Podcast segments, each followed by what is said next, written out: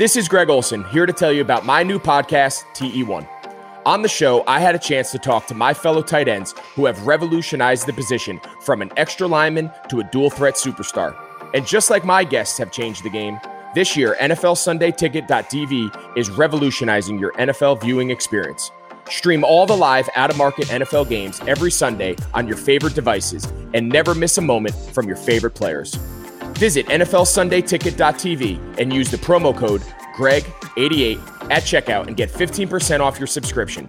That's NFLSundayTicket.tv and the promo code GREG88. Subscribe to TE1 and get NFLSundayTicket.tv, an unmatched dual threat. Mahomes has the time, delivers perfectly downfield. Touchdown, Patrick Mahomes with a rope. This one. This time going deep for Beckham Jr. Hello, everyone. Welcome back to RotoViz Overtime on RotoViz Radio. My name is Colm Kelly. You can follow me as always on Twitter at Overtime Ireland.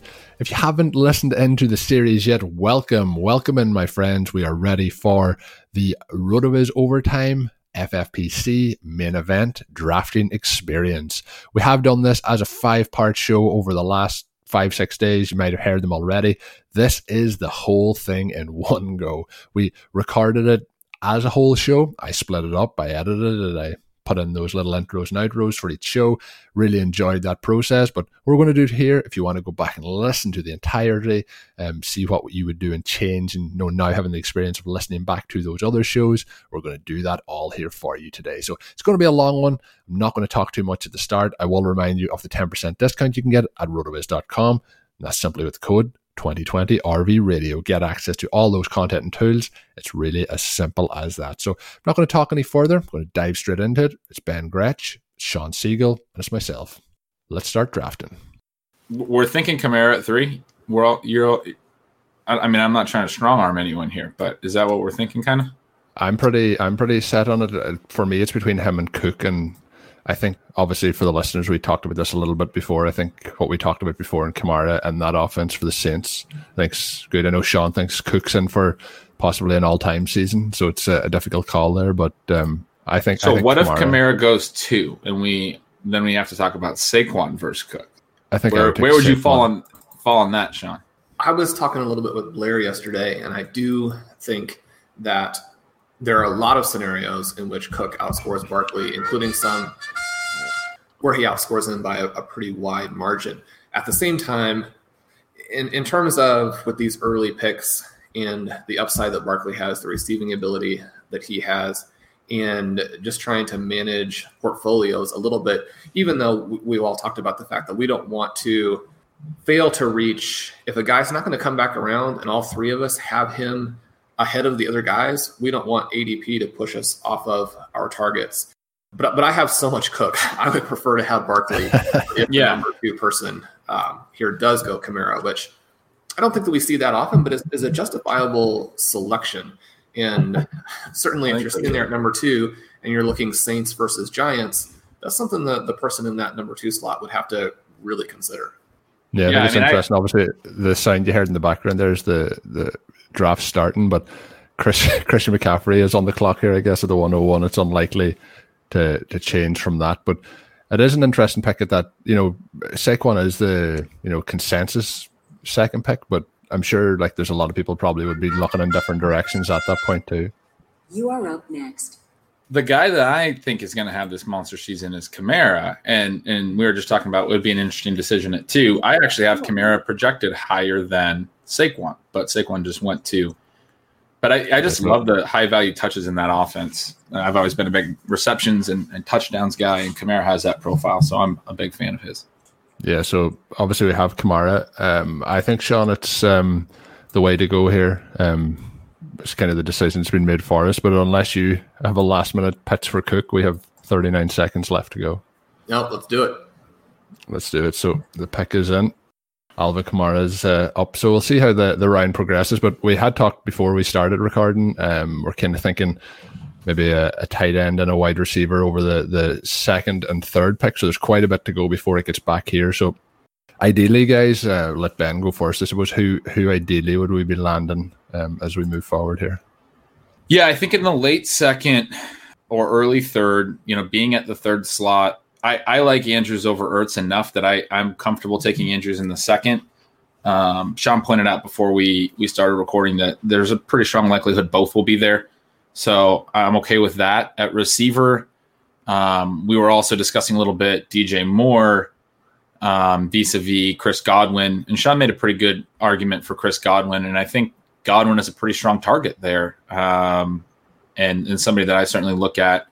Uh, I have both of Moore and Godwin ahead of DeAndre Hopkins, who I know is someone that Shawn Shawn likes from a draft we did earlier this week. But yeah, I mean Hopkins is phenomenal, but I'm just not as excited about him with his uh, team change. And you know, I can't really make a great case why I'm not excited about him, but just the probably because I had too much Odell Beckham last year. I was thinking individual talent would trump would trump team change, and and I believed a lot in Baker, and there's a lot of similarities there, but Kyler's going to be great this year. This Arizona offense is going to add plays. They're going to be great this year. So I could very well see being wrong on Hopkins. Yeah, I think as well. He's one of those players. I think if if he hadn't been traded, I think he's probably going at the back end of the first round or the start of the second round.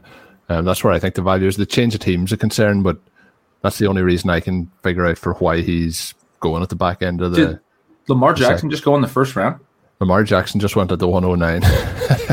So uh, just to go through the draft so far, we have Elliott went at the fourth, Cook at the fifth, Edwards Helaire at the sixth, Travis Kelce, Michael Thomas, and Lamar Jackson. Now Derrick Henry's gone at the 110. So somebody here is uh, looking for, you know, love, loves their quarterback play.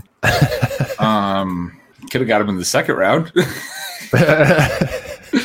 Probably could have got. Go get your guys. Go get your guys. Everyone start drafting quarterback. But uh, Miles Sanders at the 111. So I, a lot think, of running backs, only one receiver so far, and the quarterback pick it might push down um, some of these receivers. I mean, we're probably going to see Kittle go before we go again, but there's a, mm. I don't know. I'm not even going to entertain the ho- the hope of Kittle getting back. I'm yeah. not even going to not even going to put my heart into that situation.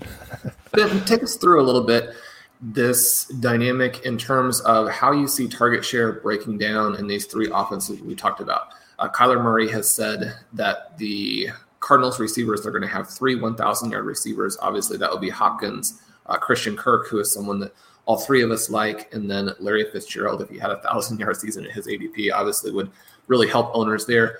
Versus the Buccaneers, and you mentioned Gronkowski as a potential threat to Godwin. We have Godwin, Evans, Gronkowski, and then uh, a player we all love. I think that one of the concerns I have for DJ Moore is that since I have a lot of him, I've been on him from the beginning that's worked out very well. You know, do I want to let the fact that I like him and have been right in the past influence me to move him too high this season? But then we have DJ Moore and then a couple of guys who were interesting, although controversial Robbie Anderson, Curtis Samuel, Christian McCaffrey clearly factoring in there. How are we going to see those target splits break down in those three teams where there actually are some interesting targets beyond the number one guy? Yeah, Arizona's the way I see it, Arizona is definitely going to add play volume and pass attempts. They were fourth in situation neutral pace last year. They were 21st in play volume. I think they're going to be a lot better this year uh, and, and, able to hang on to the ball more and run more plays. And, and they want to play fast. But Murray's still a mobile quarterback who's going to scramble maybe 100 times or close to it. And so they're not going to be a 600 plus pass attempt team, probably. I have them projected for 570. Um, and with a kind of a more spread look, I think their their uh, target shares could be spread a little bit more. And, and, Hopkins, you know, his average depth of target dropped a little last year. He's never really been like a super high efficiency player. He's been a little bit more volume dependent. I think he's obviously incredible, and I agree with your take that he's the best receiver in the NFL at this point. Uh, uh, you know, Julio would be the one that would pop into my head as the the strong comparison. Obviously, Michael Thomas too. You have to give credit to, but those are the guys, and and Hopkins is that good. But if if there's a little bit more of a spread, if there's a little bit more of moving the ball around, and all three of the receivers are involved, I don't know if Hopkins is a 150 target guy. And then it's a question of, well, is his average depth of target going to be high enough? Is he going to get enough air yards? Is he going to be this big volume guy? He should be a pretty good touchdown guy, but he kind of comes out a little lower in my projections because of that. And I do have, uh, you know, Kirk having a big year and and Fitzgerald seeing just under 100 targets, but still being very involved. Tampa Bay, I noted, yeah, like Gronkowski for me, his average depth of target influences or overlaps more with Godwin's.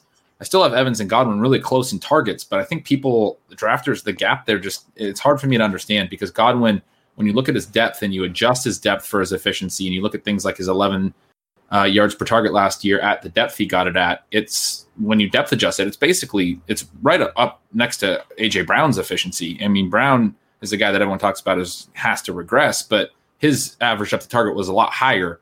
So you would expect a higher yards per target. Are we getting close to getting up on the clock here? Yeah, it looks like uh, just the way the picks are going at the minute. We're we're two, we're one pick away. We have Chris Godwin and DeAndre Hopkins available to us. We have Zach Ertz and Mark Andrews available to us. Chris Oh, Godwin Godwin has just, just got went. Godwin just went at the two and nine. So I don't know if that makes a decision for us. Um, kind of the players that I'd be looking at here, Shawn, would be probably Hopkins or one of the the tight ends. Um, Aaron Jones is still there. I know he's somebody you had thought about previously. Um, wh- where are you thinking about going here, Shawn? Well, I think if we wanted to do the running back, running back start and then hammer wide receivers for a long, long time, then Jones would be the thing here. I know that Ben doesn't want to go that route. I think that the interesting question we're going to have to answer is, you know, would we actually want to to pass on one of the tight ends here if in fact Uh, Andrews is my favorite pick here. We got 20 Gonna seconds. put, gonna put you on the spot. Who's going, Shawn? You take the pick. Okay, well let's let's do Andrews, and uh, then we know we have him. We can, we're almost certainly going to be able to get DJ Moore coming back around. I don't, I mean, is that, it's hard to pass up Hopkins, but I I would have I would have leaned I would have definitely leaned Hopkins and hoped to get one of the two tight ends on the way back. Shawn, I think you would have leaned Hopkins too, probably there, huh? Yeah, I think that would have been a, a chance to have a pretty high upside start, but you know, there's a possibility he'll he'll wrap through these next couple of picks. Yeah. and My soliloquy kind of cut our time short, and those two picks went went in right away well, the the second round people were were on. on the ball. They were they were. So we do have So we're Chubb and Eric Jones as the next couple of picks. We're two picks away from Hopkins coming back to us. If he doesn't, is DJ Moore than the guy that we're pretty locked into? He, I mean, I'd be he would open be the pick for me pretty clearly. So I, I'd be open to certainly reconsidering, but that would be my next best. Unless you want to go two tight ends. I mean, that's really all I can see here on my board that I would consider here. I, I think the pick here would be depending on how it shakes out would be between Hopkins if he's there or DJ Moore if he's not. And Hopkins is still there with one pick to go. So um, I, I would be Kenny Golladay's actually gone there, which is another quite surprising pick. Not somebody I'd be taking at that point. Um, but wh- what's the thoughts here, guys? Are, are they clearly the two? I think for me that they're clearly the next two options. I, I think I I, would. I'm. I, they're they're clearly for me too, but I, I just want to say because I've made an impassioned defense of Moore here that I'm very Yeah. comfortable going Hopkins here. Oh, Hopkins is gone. go. Hopkins is gone. So we're kind of into the range of Cooper, who I think um, we're all kind of off at this point. At this point of the draft, we have Evans, we have Ertz, we have you're into the running backs, then Gurley, Taylor, Fournette, uh, Sutton, then DJ Moore, and AJ Brown. And I, I think for me, the pick here is DJ Moore, unless you've different thoughts, Shawn. No, it, he has that opportunity this season to take it to the next level, to score more touchdowns. They talk about him really emerging as their superstar. With what we've seen with him the first two seasons at that age, this could really be the year that he elevates into being even a first round redraft pick next season. So I think we should do it here. I was hoping that it would just land for us uh, with Hopkins after after passing him in that second round, but um, gr- And great value there for Hopkins. These guys both went running back, running back. I'm not guessing Andrews would have went to your guys' point earlier. We probably could have went Hopkins then Andrews. But it's one of those sort of things, you know. At, at, I know me and Shawn both like Hopkins this season, but you know, if you say DJ Moore outscores Hopkins at the end of the year, um, there's still, there is the possibility of that. So I'm still happy with the the Andrews Moore start. Before we started drafting, I probably would have went uh, Hopkins Andrews, but still a very strong start. For me, I, I'm thinking Moore about like what what would have been better for our team for, the three of us. Probably Hopkins Andrews. For me, I prefer this. I have more ranked higher, and, and I was answering that question um, kind of longly, but I also have a pretty decent gap between Andrews and Ertz. And so if Andrews would have went, we would have wound it up with uh, Hopkins Ertz, which would have been a, a significant downgrade. At, not a significant downgrade, but a downgrade at both of those spots in in my own rankings. Um, I guess hopefully I'm right. but yeah, when, when I was answering that that question, the Godwin and Moore thing, Moore played six snaps in week 16 and then left and missed week 17. Uh, through 14 games, he and Godwin and Godwin played 14 games.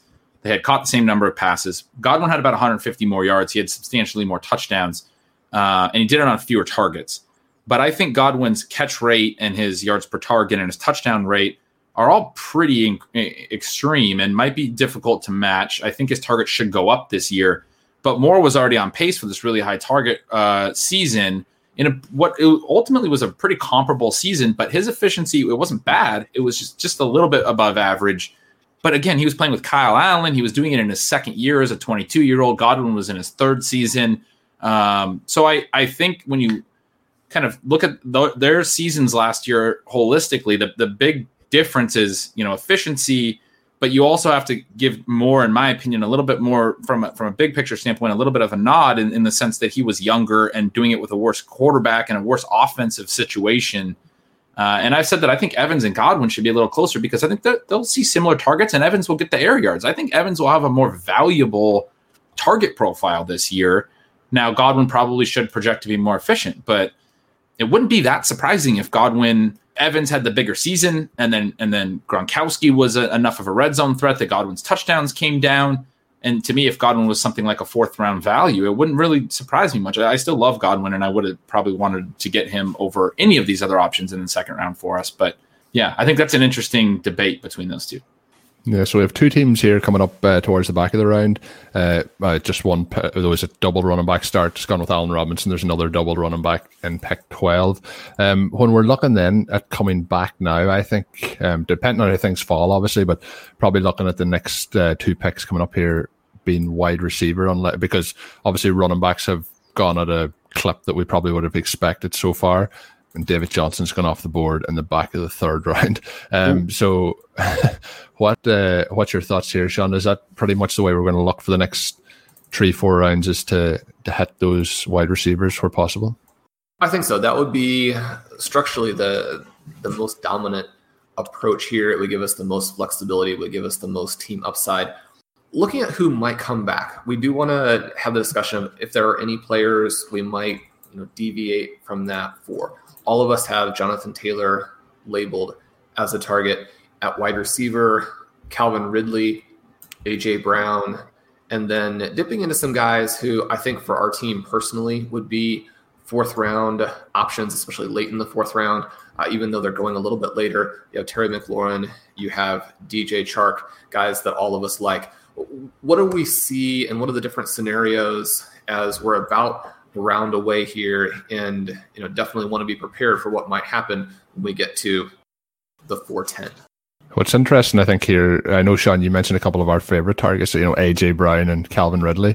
Both of them have actually just gone off the board at the back end of that first or third round. So going a little bit earlier than we may have expected, which is going to push some guys down. We're having a bit of a, a wide receiver run here through most of round three and two wide receivers to start round four. So we may actually get into a situation where somebody like Jonathan Taylor does fall that way back. I still wouldn't be expecting it to happen. There's seven picks left to go, but you know, we're starting to see a run of wide receivers. It'll be interesting to see what happens over these next two to three picks. But if someone think, like that does last, is that where we're looking? I, I I love Taylor. I think Shawn made a strong point that the Carolina offense, if Curtis Samuel is being used more around the line of scrimmage, is more of a move player, more in the backfield, like they're talking about. If Robbie Anderson is a hit, um, if Ian Thomas does anything, and you have Christian McCaffrey, that Shawn made a good point that in some respects DJ Moore feels like a high high floor player, and then in other respects there's some you know probably a, a more of a floor than or a lower floor than maybe I want to admit. Uh, and I just made that case for Godwin, but it's probably true for Moore. And, and if that's our one receiver through three rounds, it makes me less willing or, or likely or, or want to go with the Taylor pick. I don't know. How do you feel about that, Shawn? Well, you and I had this discussion with the ship chasing guys after we were off the air the other night, asking me where I would take Taylor. And getting to be in this range is, is one of those spots where we've talked about how he's one of those guys, if we're especially looking, I think, to winning the whole thing, and we wanted to have Alvin Kamara and someone else who could put up, say, a hundred point stretch in the fantasy playoffs, then you know that might be the guy. And so if we like enough of the receivers going after that, and we're willing to not deviate, to not go for some of our other running back targets later, then I think Taylor becomes an interesting option here. It depends a little bit on if our wide receivers fall to us and what we're kind of thinking in terms of moving those round five guys into round four, and then perhaps even say those round six guys or late round five guys into our early round five pick. Which is some some of the receivers you were referencing, like a like a Will Fuller or something.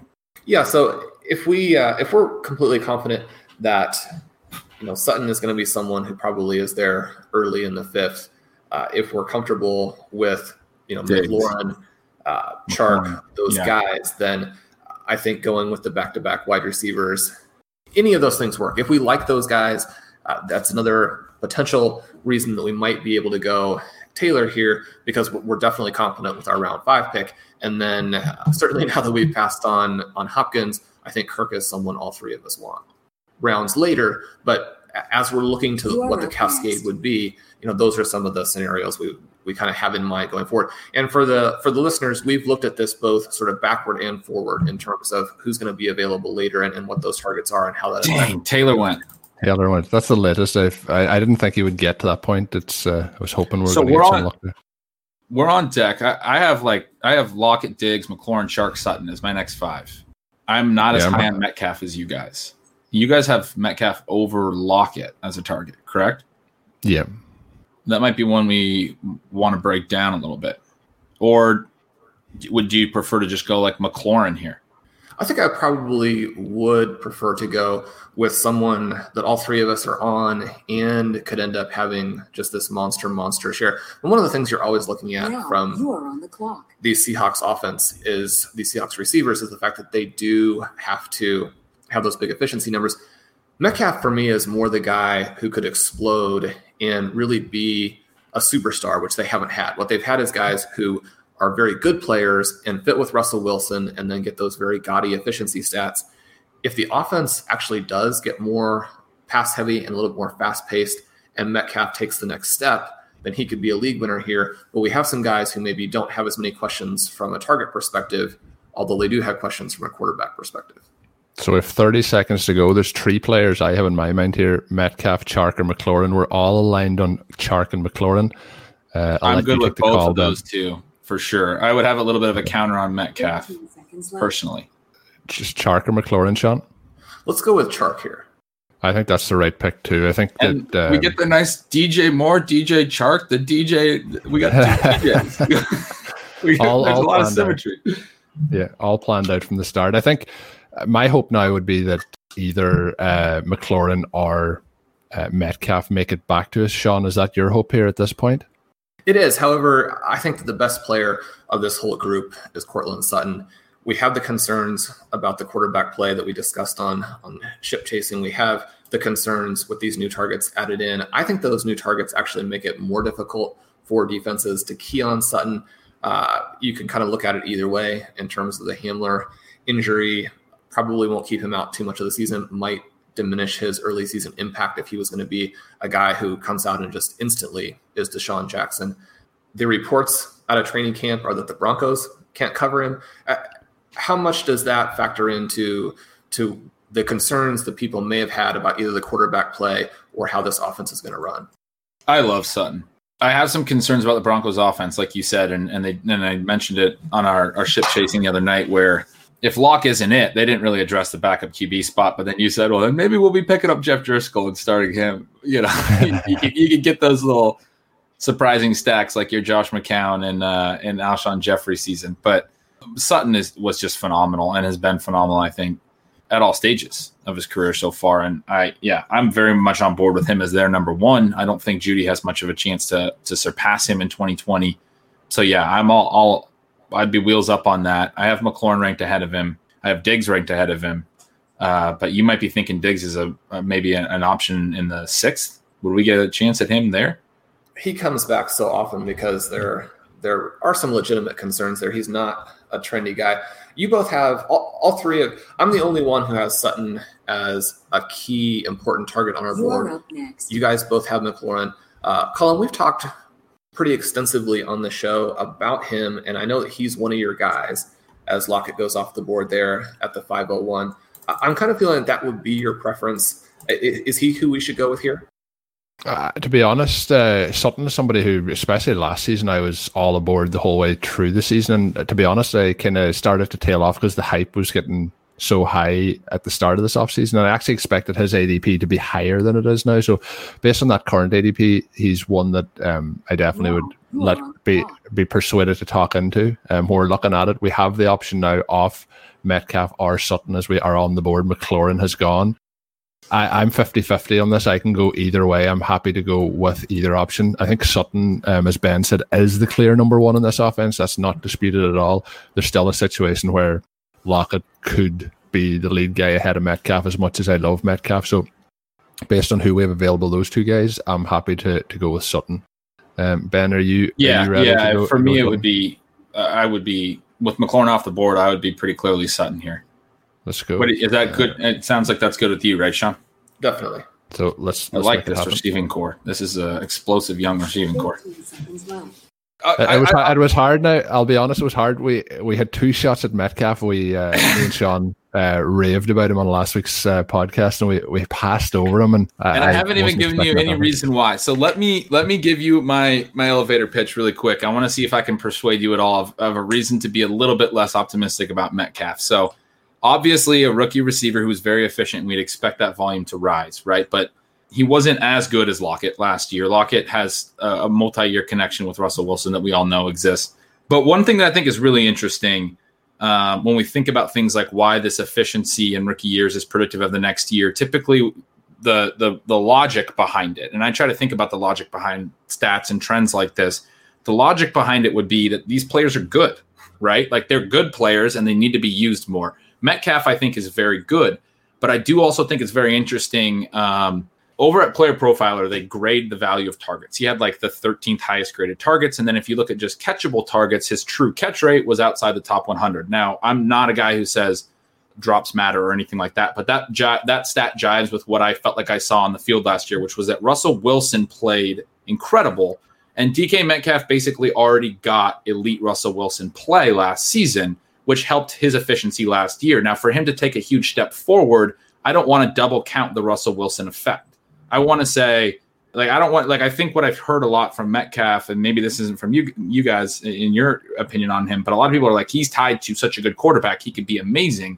I agree that he could be, but I think he's going to have to play a lot better. I don't think he was necessarily um, that great. So I'm almost like nitpicking and splitting up his efficiency and saying his high efficiency was because of Wilson, which we've seen Wilson carry the efficiency of so many of his targets throughout his career.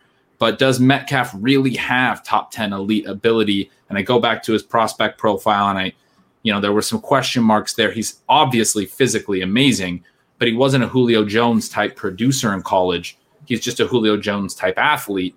So I'm a little bit more wary of thinking that he's going to have this monster second year jump because I don't know that Russell Wilson can do much more. It, it, it will have to be him playing significantly better, in my opinion. From tight muscles, tough workouts, signs of aging to simply making it through each busy day, everyone understands what it feels like to be tense and sore, so everyone can benefit from TheraOne's CBD products. Started by Dr. Jason Wersland, TheraBody exists to provide you with the best scientifically validated natural solutions to help soothe your body and relax your mind. Every product is USDA certified organic, grown in the US, and their CBD extracts are the highest quality available anywhere. You can use TheraOne's warming lotion in your morning routine, the cooling lotion or massage oil to recover, body balm for target relief, and sleep tincture to drift into a deep night's sleep. From now through Labor Day, which is Monday, September 7th, TheraOne is offering all of our listeners a great offer. It's buy one, get one free on all TheraOne products but you've got to go to theragun.com slash bluewire. And as I mentioned, this is a fantastic offer. It is not something that Theragun is likely to do again. It's buy one, get one free, theragun.com slash bluewire. With every day that passes, the NFL is getting closer and we're getting ready for Sunday. And Sunday means one thing. That's right, NFL Sunday Ticket. With NFL Sunday Ticket.tv, you can stream every live out of market NFL game every Sunday afternoon on your favourite devices. Plus, Red Zone and DirecTV Fantasy Zone channels. Never miss your favourite teams or favourite players. No matter where you live, NFL Sunday Ticket.tv is your key to the most glorious Sundays ever. Use the promo code BLUEWIRE at checkout to get 15% off your subscription. Visit NFL Sunday Ticket.tv. Once again, promo code BLUEWIRE. Today's show is also brought to you by Fandraft. Take your league to the next level with Fandraft, the online fantasy draft board. Fandraft helps make your league feel like an actual NFL draft with features such as a live streaming ticker, live draft clock, custom logos, walk up songs, multiple draft board displays, and more. It can be used offline or in person for your draft simply by exporting the display via projector or onto a large screen TV for your whole league to enjoy. It can also be done fully online so you're covered from all angles, and you can also set it up for traditional or, or auction style drafts. Fandraft covers pretty much all customizations to suit your league league's requirements. If you're signing up today, you can get yourself a free trial at fandraft.com. But if you want to jump aboard and get the pro account, you can also get yourself a 15% discount with the code RotoViz15. That there is at fandraft.com. Once again, the promo code RotoViz15 to save 15%. Bring your league to that next level. At RotoViz, we love titles, we love hardware, we love championships, we love winning, and we love it when you do it too. In 2020, one thing we want to win with you is the Underdog Fantasy Best Ball Mania $1 million Best Ball Tournament. It's $200,000 to first place. It's only $25 to enter. It's a no brainer. This is like the elite best ball title this year. So you got to go to underdogfantasy.com or download their great Underdog Fantasy app in the App Store on your smartphone device and you're going to make a deposit. You're going to use code RotoViz when you make that deposit. Then you're going to go refer five friends, and Underdog and RotoViz will give you a free entry into the Best Ball Mania tournament. So it's, it's kind of like a two for one. You sign up, you put in 25 bucks, you enter the Best Ball Mania tournament, you get five buddies to play. You use code RotoViz, you get a free entry. No brainer, guys. Let's chase that glory. 200 grand. If $25 is too pricey for you, They've got a $5 tournament called The Bubble, and you can win 20 grand in that bad boy. Their app is slick. You click on the player's name, you see the ownership, you see the latest news and notes. You can draft from that app with no problem. Man, they really knocked it out of the park with this product, and I can't wait for you to try it. So go to underdogfantasy.com today, make a deposit, and use code RotoViz and chase that glory. My uh, my concern uh, with the Seahawks, it's always the same with the Seahawks. Is like they're probably just going to do the same as they did last year in terms of, you know, play calling options. Uh, like I think Wilson has the potential to be the best quarterback in the league in terms of fantasy from a rushing and passing perspective, and he has the players in uh, Metcalf and Lockett to be able to, you know, do those kind of things that he wants to do. But the problem is going to be how much they split that up. It's going to be heavily involved in the run game again, based off play action and we'll see how it shakes out. But that's my big concern. I think that unless they allow Wilson to throw the ball more, that we're going to see a cap on Metcalf. And I think the thing is that if if all things fell right, he has the potential, like we talked about on the podcast, to have a, monster monster season. But that was my one thing when we were on the clock there. I was trying to see could I put trust in the the Seahawks offense to produce, you know. Two top 24 wide receivers, and it's probably not going to happen. And it could go either way for them. That's why when we were talking about Sutton, I think he's clearly the guy who's going to get the, the bigger share of targets in that offense. So that's what made me comfortable making that. We're looking here at the picks that have gone on since our pick. D'Andre Swift went next, then uh, DK Metcalf, then Cam Akers, then Ronald Jones, David Montgomery, and then James White. So I don't know about you guys. I'm hoping to see before it comes back to us again a couple of quarterbacks come off the board to push some players down towards us. But we've seen a running back run there. There's a couple of guys in there, Shawn, that I know uh, that we may have been interested in. I, I, definitely don't think it's this high in the draft, but uh, I know David Montgomery was someone we were trying to avoid. I think it's a you know it's a very early spot for James White, so I'm pretty happy with those picks that have gone on since our last pick. Are you are you pretty happy, Shawn? Darren Waller, the next player off the board. Yeah, this is a good stretch for us. The running backs going here are not going to hurt us. They'll push down that wide receiver firepower to where even with Alvin Kamara, we're going to end up with a zero running back type of team. And so you're basically looking at your running back plus a superstar uh, because having some of these very compromised or simply not the right profile running backs coming off. The interesting question we'll now have to look at when we come back in round six, you know, which wide receivers do we want? If there is a running back who falls, would we consider? I think J.K. Dobbins is the guy where we would have to decide: is there any point either in the sixth round or he's even fallen into the seventh round where we would look at him? Doesn't necessarily have the receptions that we want, but could be one of those guys a little bit like Nick Chubb a few years ago, where even without the receptions, he just has such a a monster explosive running value. I mean, you could be looking at J.K. Dobbins as being basically Derrick Henry plus uh, within a couple months, and then you're you've got a sixth or seventh round guy versus someone who's going in the middle of the first round. We've seen uh, we, we've seen we've seen pick twelve go double tight end with Evan Engram and, and Hunter Henry. So they were two players that we weren't targeting either. So another good two picks for us there. Um, not Fuller went in the fifth. yeah, but Fuller, again, it's going a lot a lot higher there. Yeah. So Fuller is now gone. We don't have the option of him. It's pretty likely a, a, virtual lock that Marquise Brown will go. So we're going to be potentially looking at players like Stefon Diggs, uh, Michael Gallup, Tyler Boyd, and then Dobbins has just gone. I was all in on that Dobbins take. Stop He's, talking about players we like. yeah, and at, and at, this point, the way the receivers are getting pushed down, it's man, you wish that Taylor would have got there. And I was all in on Dobbins as a similar profile uh, of getting one of these just explosive rookies with upside bummer that we couldn't get either the, of them. The only, the, only running back that I would have any interest at this point, I think, off the draft, and I, I think I would be passing on for the wide receivers at this point is Singletary. I'm, I'm quite happy to move past that, and if if that's the case, that leaves me kind of looking purely at uh, wide receiver at this next pick. I'd consider Singletary as well, but to Shawn's point, we've seen one receiver in the last nine picks, and it, it, really is pushing us towards that zero, you know, zero running back build where we could potentially get two more firepower receivers here. We'll see what happens, you know, in these next several picks, and Singletary might also go. Um, but I don't want to get caught chasing too many running backs having gone early when there's, you know. Uh, I'm I'm happy. I know you mentioned that it might push us towards a more zero RB approach. I don't I don't think it's something that either three of us need to be really pushed too hard. Against. Yeah, yeah, yeah. Of course. Shawn, what do so, you think? Uh, Singletary, or or would you like to try to get like um, you know, you all those receivers you mentioned? No, Single, Singletary's just gone, so that'll make that that easier. so is Kyler Murray an, an option? Because I know Shawn, it is for Shawn. yeah, I mean, if if we don't like the guys we're going to here, I think if Stefon Diggs is in this spot, then it's a pretty clear choice. I think if Marquise Brown uh, lasts a few more picks, it's a pretty clear choice. Where it gets a little bit complicated is if those guys are gone, do we have two receivers we like? Tyler Boyd, someone I think has uh, essentially the same profile as these Rams wide receivers who go much earlier.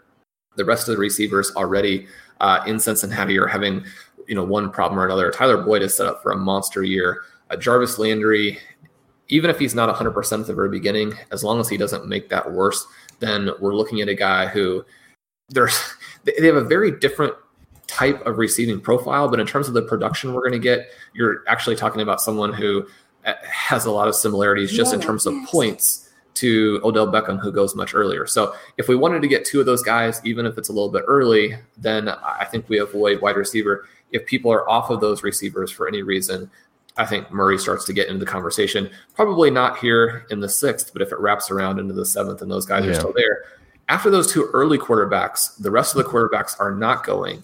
And so that's causing a little bit of an issue with value, but then it's also opening up the possibility that we might want to take one. The other well, thing, though, yeah. with the quarterbacks falling this much, it's not impossible they could come back to us even at the next turnaround. Yeah. Diggs, Gallup, Boyd are pretty clearly my next three here. Marquise have, Brown uh, went. Now you are on the clock. Diggs has just gone.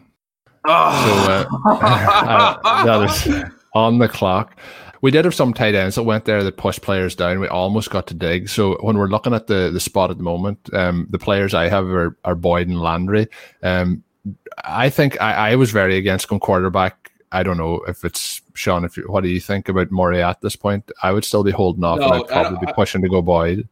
It sounded like Shawn wasn't, and I don't want to push for Murray anymore either. I kind of brought that discussion up. Sorry to cut in, but so so let's. I think uh, it's Gallup or Boyd, right? Who do you like, Shawn? Gallup or Boyd? I like Boyd here. I, I like Boyd. the issue would potentially be that he's more likely to come back around if we wanted both. But let's go ahead and take him here. seconds We're getting down to, to 10, 15 seconds. Make sure we have our guy, and then we'll still have a lot of flexibility coming back in round seven. We uh, we had to take Boyd there just for podcast purposes. I think Shawn. he's been, he's been, I'm- he's been one of the guys. I'm with you, uh, uh, with, with you guys on Boyd as well, and I love the the comparisons you, you drew there, Shawn, with Boyd. That yeah, I mean he's massively overlooked. So you, you compare him to the Rams receivers, I believe, and and just yeah, he's going to get a ton of targets. He was even more efficient when Green was healthy. If Green's fine, or if Green's not fine, uh, Boyd's getting this quarterback bump. You know, he's he's going lower this year because he played half the season last year with Ryan Finley, and I mean that's just silly.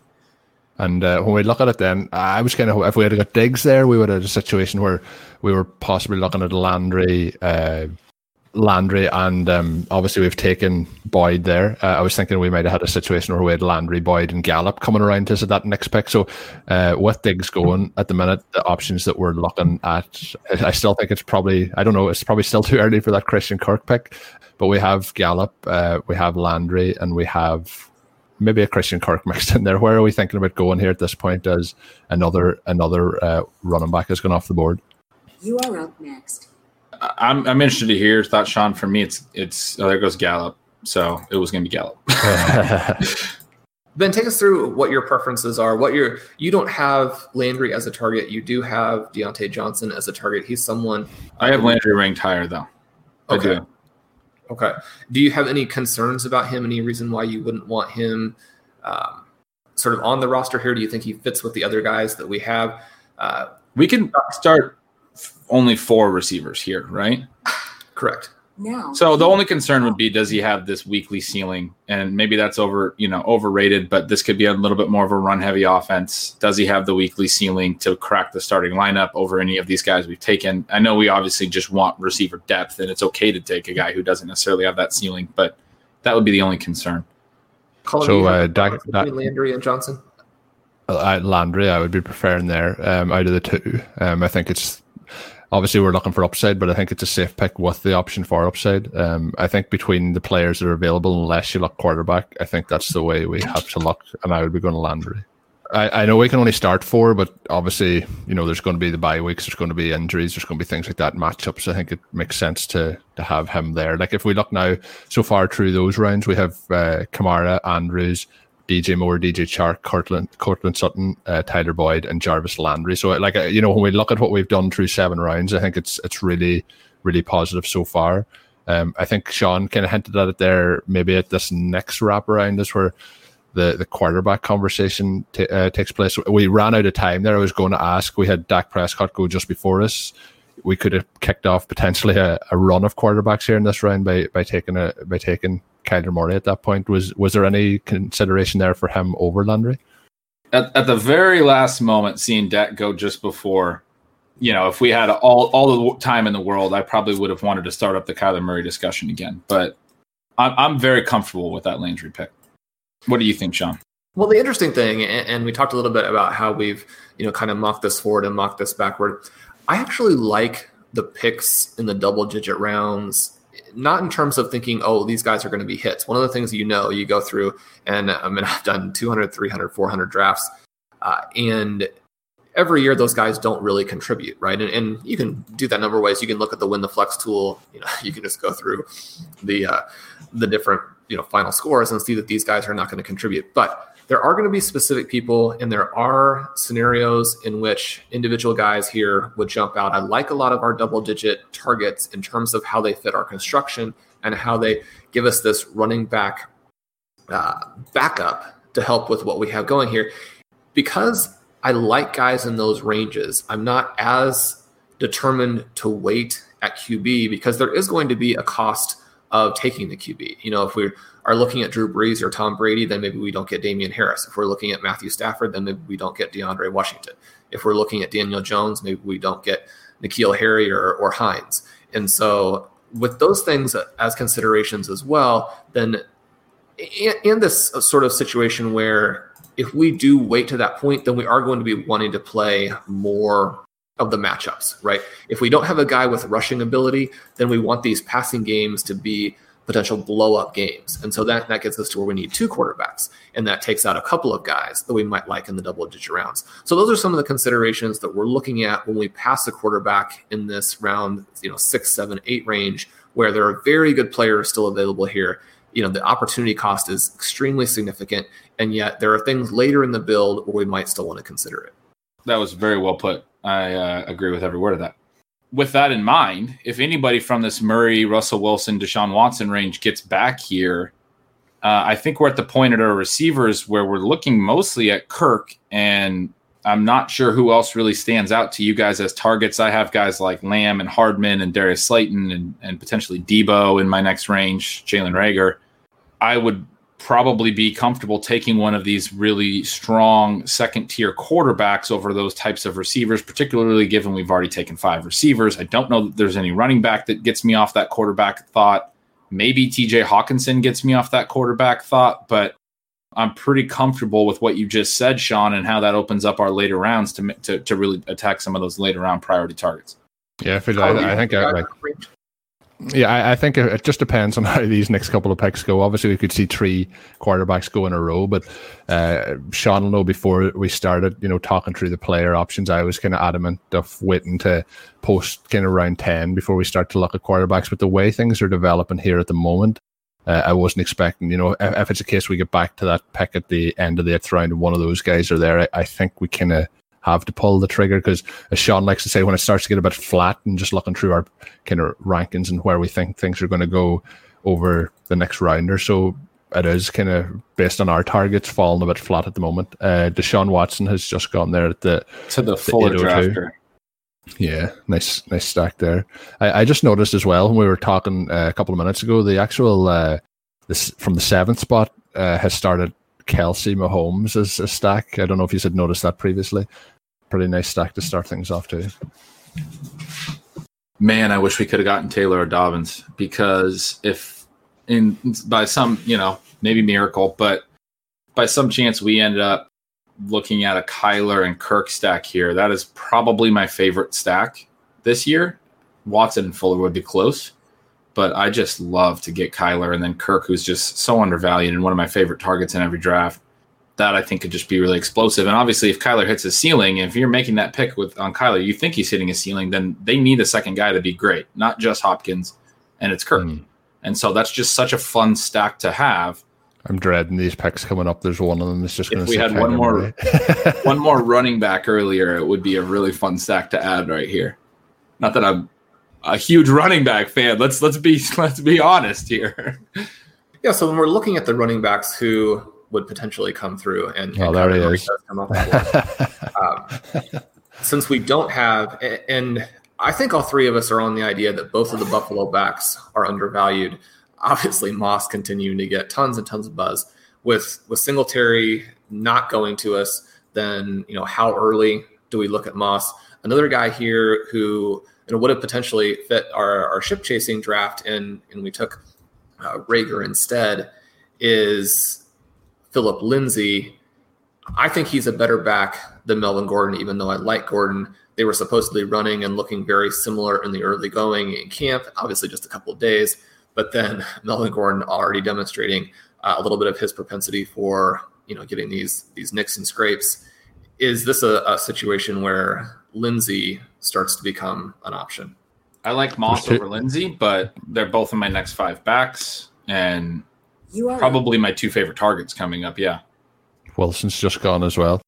So Breida went, Wilson went. Um, so we're looking, we're one pick away. Um, it's going to be a, a tricky one here. I think the only other player I'd say of so, Moss at, at the running I, back. Yeah, yeah, go ahead. Just Lindsay and Sutton. Do we want to do that? I don't know if I love the Broncos offense enough. I think with Sutton, I'm I'm I'm hoping that they're bad and they throw a ton, and I don't know, you know, a, a committee back in an offense where Sutton's good, if that's great. I think this so team is going to get a lot better. I think they're going to score a lot of points, and I think that Lindsay is going to emerge as a receiver the same way that Aaron Jones did last season. So I'm not necessarily avoiding it for that reason, but I, I certainly understand what you're saying.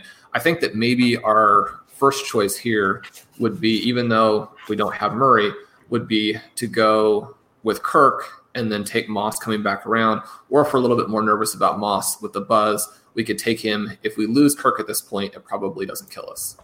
So are we going with Kirk? I think Moss. I, I like that, Shawn. I think you're right. If we lose Kirk, we lose Kirk. I it wouldn't be great, but You sure? uh, You th- don't think Moss is going to last? I think we, we have 20 seconds left. We're going to have to go with Moss, but I mean, if Wait. Kirk went, we could go Moss, Lindsay still, and I wouldn't hate that. Would you hate that, Shawn? We get okay, so we have Moss here, and then the thing I would, I would, the question I would ask at this point. Oh no, never mind. Looking at there again, just sort of updating for myself and for the listeners, we have Deebo Samuel, Darius Slayton, Julian Edelman, Jamison Crowder as the receivers who went in round eight leading up to our pick. Uh, we have taken Moss, and our next couple of targets are Kirk and Lindsay. Colm, are there other players that you would like there? We have talked about um, TJ Hockenson was a target for all three of us, but uh, he didn't make it. He, he, was picked one spot before us. There, do you have any tight ends that you're looking at, or are we pretty well set with Andrews as our guy, and now we can continue to load up on wide receiver and, and running back? yeah, I think some of the, the tight ends that we're looking at are probably going to be a little bit later. Um, running back, the only other one we ta- touched on it on the show last week was on Johnson. Um, I still would have some interest there in how his, he he could do this season. Um, we talked about Tony Pollard um, a couple of weeks back, you know, as an option. Um, I think it might be just a little bit too early for him. Uh, And overall, Tarik- I think Tarik Cohen is another one I would throw out there right now. But I, I agree with the names you just said too. But The the other one, Shawn, is uh, I know like Mecole Hardman's still there in the mix. Might be around early, but if we wanted to get him, uh, it's the option of going to get him. But um, Kirk would be the other one that's in the mix. Yeah, so I'm I'm feeling good about Kirk coming back around. I think he's going to be our guy here. I do like those names. Uh, ben pointed out someone that we like and and hadn't had sort of slipped my mind here because he does usually go actually a little bit earlier, and that is Cohen. Uh, where are we in terms of the profile that Cohen has, the profile that Lindsay could emerge into, and how that fits with our particular team that we have going right here? that's a good question. I, I think I don't like to get two receiving backs, and I, I think Hines is so much cheaper that I, I wind up not wanting to go Cohen this early as much as I like him, and I do take him in some drafts. Uh, and, and with Moss there, and I, I feel a little comfortable that we've already taken two backs. I think I would probably lean towards Lindsay, but we also have Kirk here. Yeah, I think I think Kirk's the pick. I think what you mentioned just about Lindsay earlier um, might give me pause there. Um, I talked about Hardman; he's after going as well. So I, I think Kirk's the pick here. Uh, then we start to to look at the running backs more uh, from this point forward. Yeah, I like that. And, and this again is one of the reasons why you know we, it wasn't a no brainer for us to take DeAndre Hopkins. We love this offense. We want exposure. Uh, we've had plenty of articles on the site uh, referencing the fact that he could very easily be the Chris Godwin of 2020. You take that guy in round nine, you probably still have a very solid floor. I mean, Kirk is is undervalued just on what he's already done as a professional. I mean, you remove those injured games, and he would be going, you know, multiple rounds earlier. It's hard for me to understand how he's going behind most of the players who went in round seven. So to get him right, here, I really like. I think it also it's nice. It, it takes the pain out of that Hopkins pick uh, from round two. So I think it was all down to waiting to get Kirk, and it, it was a it was a strategy the guys outlined pretty early. So it's nice that it has come to fruition here. Um, I think I think based on the players that were available at the eighth and ninth pick there, I think we've we've done pretty well out of them. The the only one that you know I, I would like to see Kyler or Wilson get to us, but when they were gone, I think those were the, the smart picks. The players who went after were Jared Cook, Tevin Coleman, Mecole Hardman, who we like, Jordan Howard, who we've uh, talked about as well, and then Christian Kirk. So I think taking Kirk there and, and taking Moss are, are smart. We probably we're probably just a couple of picks earlier than normal on Moss, but uh, a player that we, we all like. And like Shawn said, he's gathering buzz. He's probably going to rise and, and has been, Yeah. I think, a little bit already. When I look at this team right now, where we're at, we have six receivers that we really like. Uh, I never have an issue with having six receivers at this point. Uh, but one of the things I mentioned about the Landry pick, now that we've landed Kirk, if Kirk is that player that you know that Shawn just described, this Calvin, you know, Calvin Ridley player, I, it, it's all like then then Landry's probably our sixth receiver because Kirk's probably going to have more weekly upside than Landry at that point. Just in, in with the complete benefit of hindsight, knowing that two of two of the tight end targets that we all liked in Gesicki and Hockenson went between that Landry pick and our next t- time up, and Watson, Murray, and Wilson all went. Uh, it- you know, if that was our quarterback there, especially if it was Murray and we had Murray Cook, uh, Kirk, or if that was a, a second tight end, even um, that might be the one spot in this whole draft where it's like, you know, that I could see that going being a little more happy if that had gone a different way. I would agree with that. I, I do like having the six stud wide receivers. I've got an article that'll come out later today uh, talking about how six is really the magic number for me in the in these formats where you can start four wide receivers. I want to have four really top 15 guys. And you don't necessarily know who those guys are before the season starts, but you've got a much better chance if you're targeting the people with good profiles, the people who are going early in drafts. To get there, we know that we want to have the four guys for the starting lineup our two wide receivers, our two flexes, but then also we have a guy for the bye weeks, which I think is just absolutely crucial to be a dominant team during the bye weeks. And then we have a guy for injury or for simply being wrong, right? If we miss on one of these guys and by week five he's either a very difficult play or simply not someone who's going to give us that that league winning upside in our four wide receiver start, then we can move away from him. So while I also would very much like to have Murray in that spot, I do like having the six receivers here. And we've even got a couple of guys that we'll uh, potentially look at uh, now, maybe midway through the double digit rounds to give us a little bit more upside. But this lineup to have these wide receivers with the running back tight end start, I think very exciting. I think uh, it's probably a good time to start the conversation as well. We might be a round away, but the, the quarterback discussion in terms of where we start to, to look there. Um, I was just preferences, because yeah, because I, I know myself and Shawn are talked about a bit about Matthew Stafford. Uh, Shawn obviously in the Scott Fish Bowl was very high on Drew Brees, and then somebody who I always like in terms of playing indoors and putting up high passing numbers is Matt Ryan.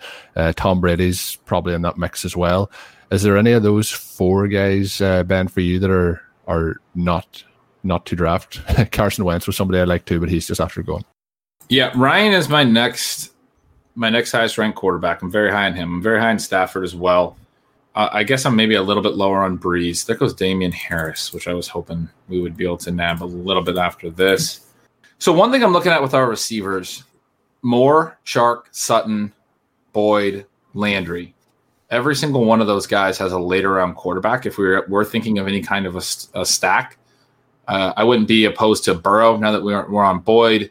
Uh, you know, I didn't really say that I liked Drew Lock, or I, I, said that I didn't really like Drew Lock, but I wouldn't necessarily be opposed to that. I, Gardner Minshew is one of my favorite late round quarterbacks, and if we're already on Chark, uh, I think you, you're hoping that Gardner Minshew is good. I don't think any of us expects Mike Glennon would come in and be great for Chark's value.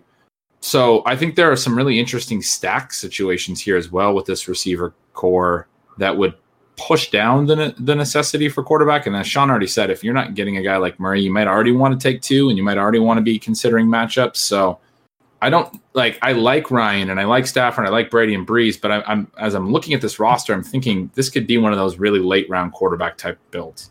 That's also a little bit what I'm seeing here in terms of the guys that we do have in terms of those offenses, you have the chance that the Browns could t- could take a step forward and Baker Mayfield would be interesting. You have that possibility that the Bengals will just you know really almost have that sort of Jameis Winston style season this year and say, look, you know we're no we know we're going to lose. There's no reason to try and hold Burrow back and manage the game.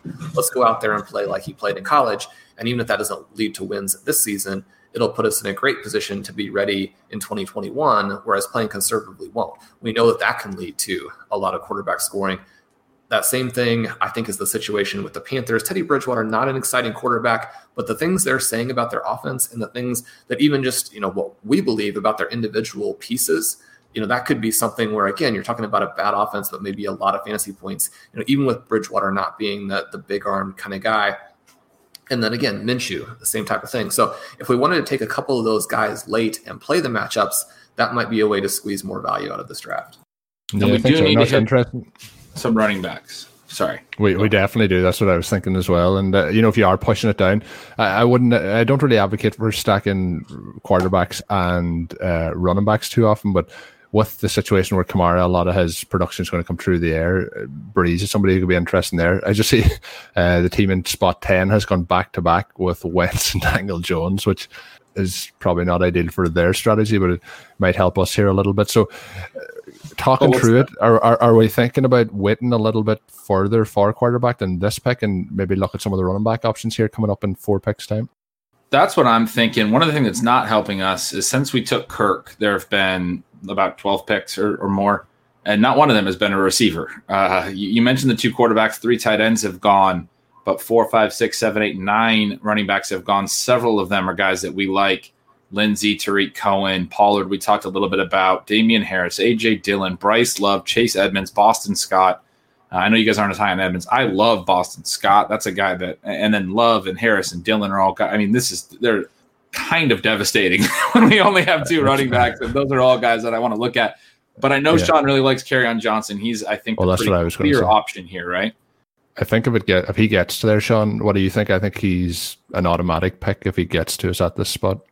Yeah, looking at him in round 10, it seems a little bit crazy, even though the buzz for Swift uh, rising all of the time. Even if Swift has a big season, when we're looking at what they want to do, and, and one of the things that has pushed me back off of, of Stafford a little bit again is just them talking about how, you know, even though they were a very dynamic passing offense when Matthew Stafford was healthy last year, they're back to this idea of, oh, you know, we're going to be a running back oriented team. And so if that's the case, and if and if Stafford does play well, you know, Kerryon Johnson just that hybrid profile, maybe he loses receptions to Swift, or maybe simply having a more efficient offense where they're throwing to the running back some allows them to stay on the field. They can pass to him as well. I I love him in this area. I think there's understated upside for him being, you know, a, a top four, five round back. If he went my next two backs are are Hines and Mack, two different Colts, and I don't well, like drafting Marlon Mack. I think we all put him as a, an avoid. I think you, no, the the, the, the, the team on the clock has five running backs. Uh, I'm hoping but that they're not going to take a sick there. He, he has Swift. Oh, I'm a little bit so unless he handcuffs. Yeah. yeah, a little concerned. You might think that's a, a smart move. And then I have Darrell Henderson, DeAndre Washington, Darrynton Evans are some some other backs I would consider here if he were to go, I think we all like Kerryon here, right? But if you were to go, what are you guys thinking? Well, my next question for you guys would be, and, and Ben, based on the people you're naming, I'm getting a little bit of a sense. But one of the things I, I don't like to buy the guys when the buzz is out of control, like it was for Ke'Shawn Vaughn, you know, a couple months ago. Now he's carry on, carry on, mix it. I thought you were going to say wet.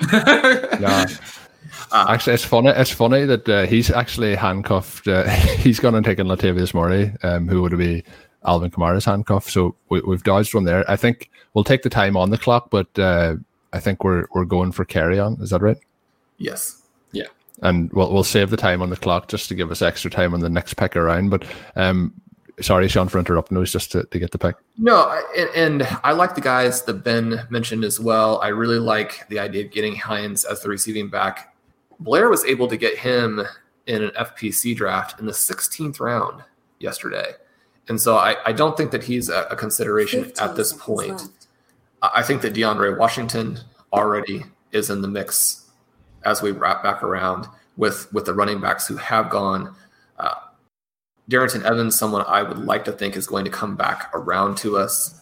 So those are those are kind of where I'm in. And I guess my question would be in terms of someone who is in that offense where if Ronald Jones does the kind of things that he has done for the bad in the past couple of seasons, you know, are is Vaughn a guy here now that he's at a much more palatable ADP than when he was going in the fifth, sixth round? You know, is he someone to consider? Oh man, you're asking me to, to imagine bad things for Ronald Jones. It's. Uh, I think that this is probably where the ADP should have been. You know, around after the draft time. Obviously, the Ke'Shawn uh, Vaughn hype got got really out of control. Um, I just I just think that Ronald Ronald Jones is the one to to own in this uh, in this offense. Um, you know, moving forward based on what we've heard of Vaughn so far this offseason. Um, but if we're looking at who could get their way to that starting job, as we as we like to do, he definitely has a, a pretty good shot if if anything does go wrong for Jones. You know, early in the season. Yeah, I agree with all of that. That Jones is obviously you know the, the preferred for me for as well. But you know, one of the things Shawn has always said in his zero RB articles is, you know, we're, we're dealing with uncertainties here. Uh, a lot of things can happen, and you're up next. I'm I'm curious, Shawn, if this was just your own draft, would Vaughn be your pick here, or would you go with DeAndre Washington? Well, I was going to uh, throw it back to the quarterback question. I, I liked Colm's point about Brees and the fit with Kamara I think you even get more floor in terms of going through the regular season and making sure that we make the playoffs, which, you know, in this main event, we obviously want to make that final four. We want to win our individual league in addition to winning the whole tournament. Uh, ben, you had you had expressed, I think, a little bit of skepticism about him. Is he? Yeah. So part of the thesis with Kamara is they only scored 12 running back touchdowns last year. They were at 25, 25, and 24 the three prior years. Brees touchdown rate, I believe, was a career high last year. So part of the the thesis there for him over Cook is that Kamara winds up rushing some more touchdowns this year, which would not be good for Brees necessarily. Now, obviously, they, they could connect from any in the in the passing game, but part of my hope for Kamara is that he, he winds up running for more touchdowns, and then I don't know that Brees is really worth an 11th round pick, but I so yeah, go ahead. Well, if the offense opens up, if Emmanuel Sanders brings another element to it, if the defense falls down a little bit and we have a little bit more firepower again from these NFC South teams, I guess I would just like to see the Saints score more total points. Is that something that we should be considering? It's, so tw- 24 seconds to go. 24 seconds to go. Where are we going? I mean, we can go for it. Colm, who do you like here? Brees, Washington. I, I think I'd go. I think I'd go for Brees. Let's do it. That wasn't necessarily something that I would have went for without having Kamara, but I just think, like Shawn mentioned, if we're trying to make sure we make it through the regular season. There's going to be games where Kamara is going to have those, you know, receptions for 30 yard touchdown. And immediately that week, you're going to have good oh, points. Yeah. You're going to have the floor with Kamara as well. You're going to have pretty much a floor with Drew Brees, but you're going to have spike weeks. And I know we talked about like the likes of Minshew and Chark, but, you know, Minshew could go into the season and after four weeks, it could be like, well, this guy is you know not a starting quarterback in the NFL and it's not going to be starting in fantasy. Um, I, I like Drew Lock, but it could be similar. You know, we have a situation with the rookie uh, and Joe Burrow. You know, could you know sometimes these rookie seasons at the start can be pretty much a train wreck. They haven't had much training camp. Baker Mayfield last year wasn't great. So there's a lot of things. You know, Bridgewater was somebody you could wait very, very late for, but you know, I think he's probably capped at four thousand passing yards, so you're not going to to get that. So I think with Brees, um, we have something. The the one quarterback I would have went for there, um, and we just ran out of time, but who I would have been like I think Matt Ryan probably yeah. is going to be uh, top five and in passing yards again this season, and he has Julio and Calvin Ridley. And as you see in this draft, they've gone mid second and late third for both wide receivers. We're expecting him to be able to have both of those guys go over a thousand yards and you know approach double digit touchdowns. So I, he's one that I think, like at this point of the draft, he should be gone.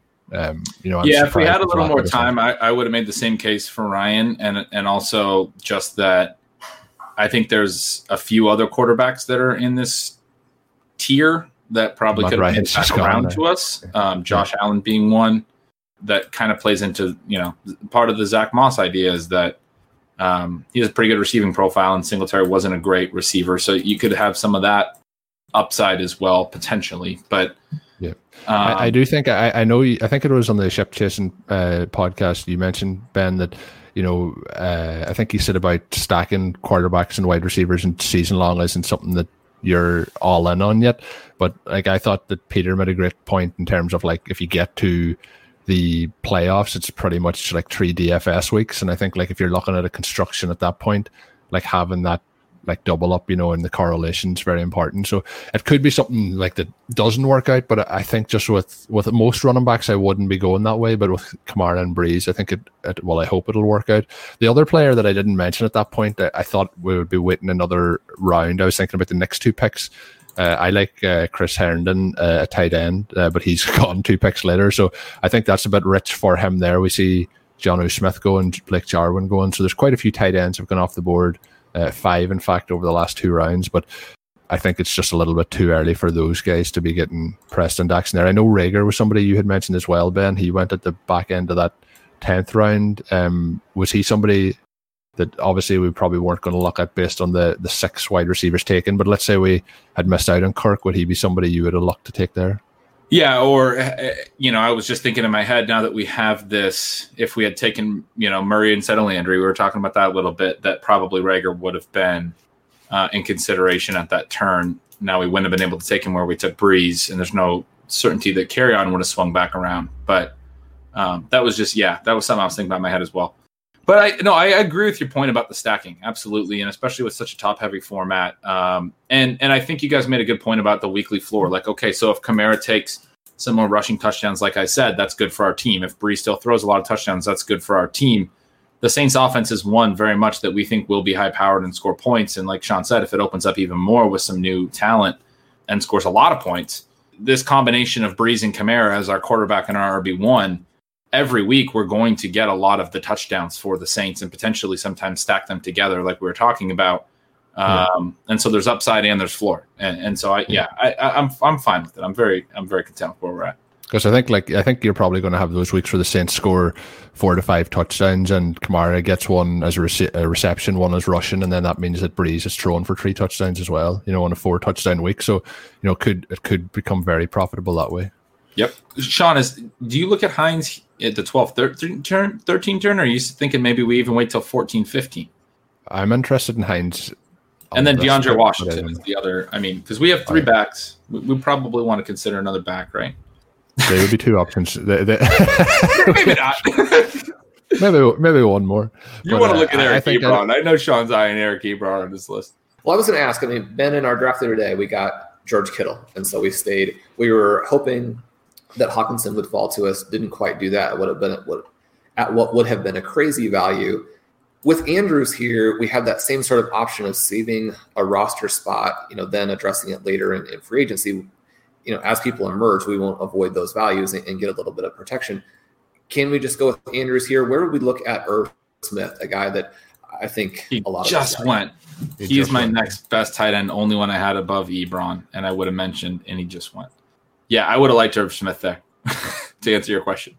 But so yeah, at this point, after Irv, I have Ebron, Ian Thomas, and then I'm into the dregs. Um, yeah, like I'm probably like waiting to. I'm probably waiting to. I'm probably waiting to Tyler Eifert at that point. yeah, it's probably a long, a long road home. I'm kind of if I'm looking at tight end, it would be Ebron, probably maybe waiting all the way to Everett, and after that, I would be waiting to Eifert in terms of who I would be targeting that's left at the tight end position. So I think unless we go somebody like Ebron Shawn, we're probably going to wait. I mean, we can always like take Logan Thomas late. I I, I know. Mm. Very late. We can take him in week three or week four. I think yeah. we can take him that late. Um, but DeAndre Washington's also hanging around here, and we were strongly yeah. considering him there. So I think the way I'm looking at this, it's Washington, it's Ebron, it's Hines as kind of our top options. What are you thinking, Shawn? Well, Vaughn is still available, and I know that. Oh, um, Vaughn, yeah. There are some more negative blurbs on him and talking about using him as a kick returner. I guess this is the kind of fall that has really benefited me in the past. Now, in, in any of these individual shots, I don't expect it to necessarily benefit in, in any given year, but you want to have exposure to those guys. I don't think the LeSean McCoy it has any relevance whatsoever. I mean, no. The the Chiefs tried to play him last year when they were desperate and they had to bench him because he was flagrantly losing them games. He was so awful. Uh, if Vaughn is able to kind of get things together, even by you know yeah, week two, week three, then you know suddenly you're looking at someone who I think is an interesting player. I think I'd probably prefer to go DeAndre Washington here first you know, as we wrap back around at around 13, then you're starting to stare at it as a, a pretty enticing value. Uh, Hines, someone I, I, like and and you know certainly wouldn't oppose for this team. He's another guy that I have on virtually every roster, and so I, if I miss him once, maybe it doesn't. Yeah, and I have a lot of them too. I, I like the Washington, and let's hope to get Vaughn next. I, I that's yeah, I how the, the upside. The upside if uh, if anything happens to Edwards-Helaire for Washington is huge. So I think that's the way to go. You undo it. Yep. And there's two, both these teams have two tight ends. So then we can get back to that. We're getting really into the dark part of the tight ends. Hmm. Um, if Vaughn I goes, Shawn, are, you, you want to wait later for a guy like Ebron probably than the 13th round?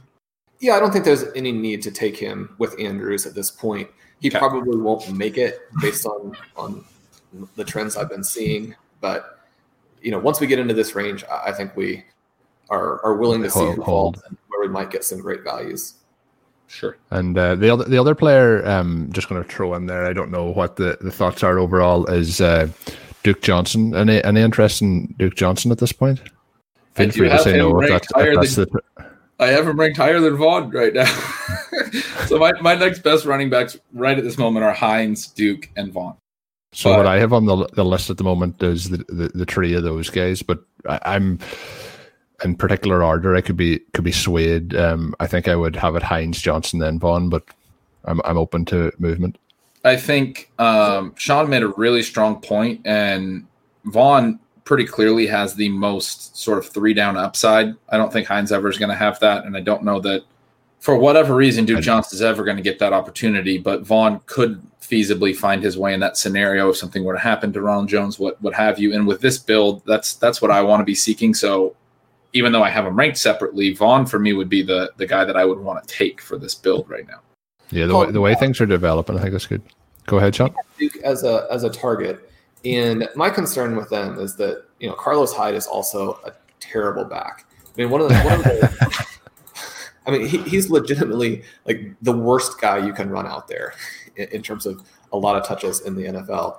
And uh, the only player below him in terms of running back efficiency for the last five years is Frank Gore they used him a ton instead of Duke Johnson. At the same time, you know, Ben and I had the David Johnson experience last year. He running around with the piano back. Not a huge reason to believe that that is going to change. And also, I think some injury issues. And so maybe even though the Texans clearly don't like Duke Johnson for whatever reason, nor did his previous team, there is some upside here in an offense that is going to be throwing the ball around a lot. If Duke Johnson is out there with them, you know, that's perhaps pretty enticing.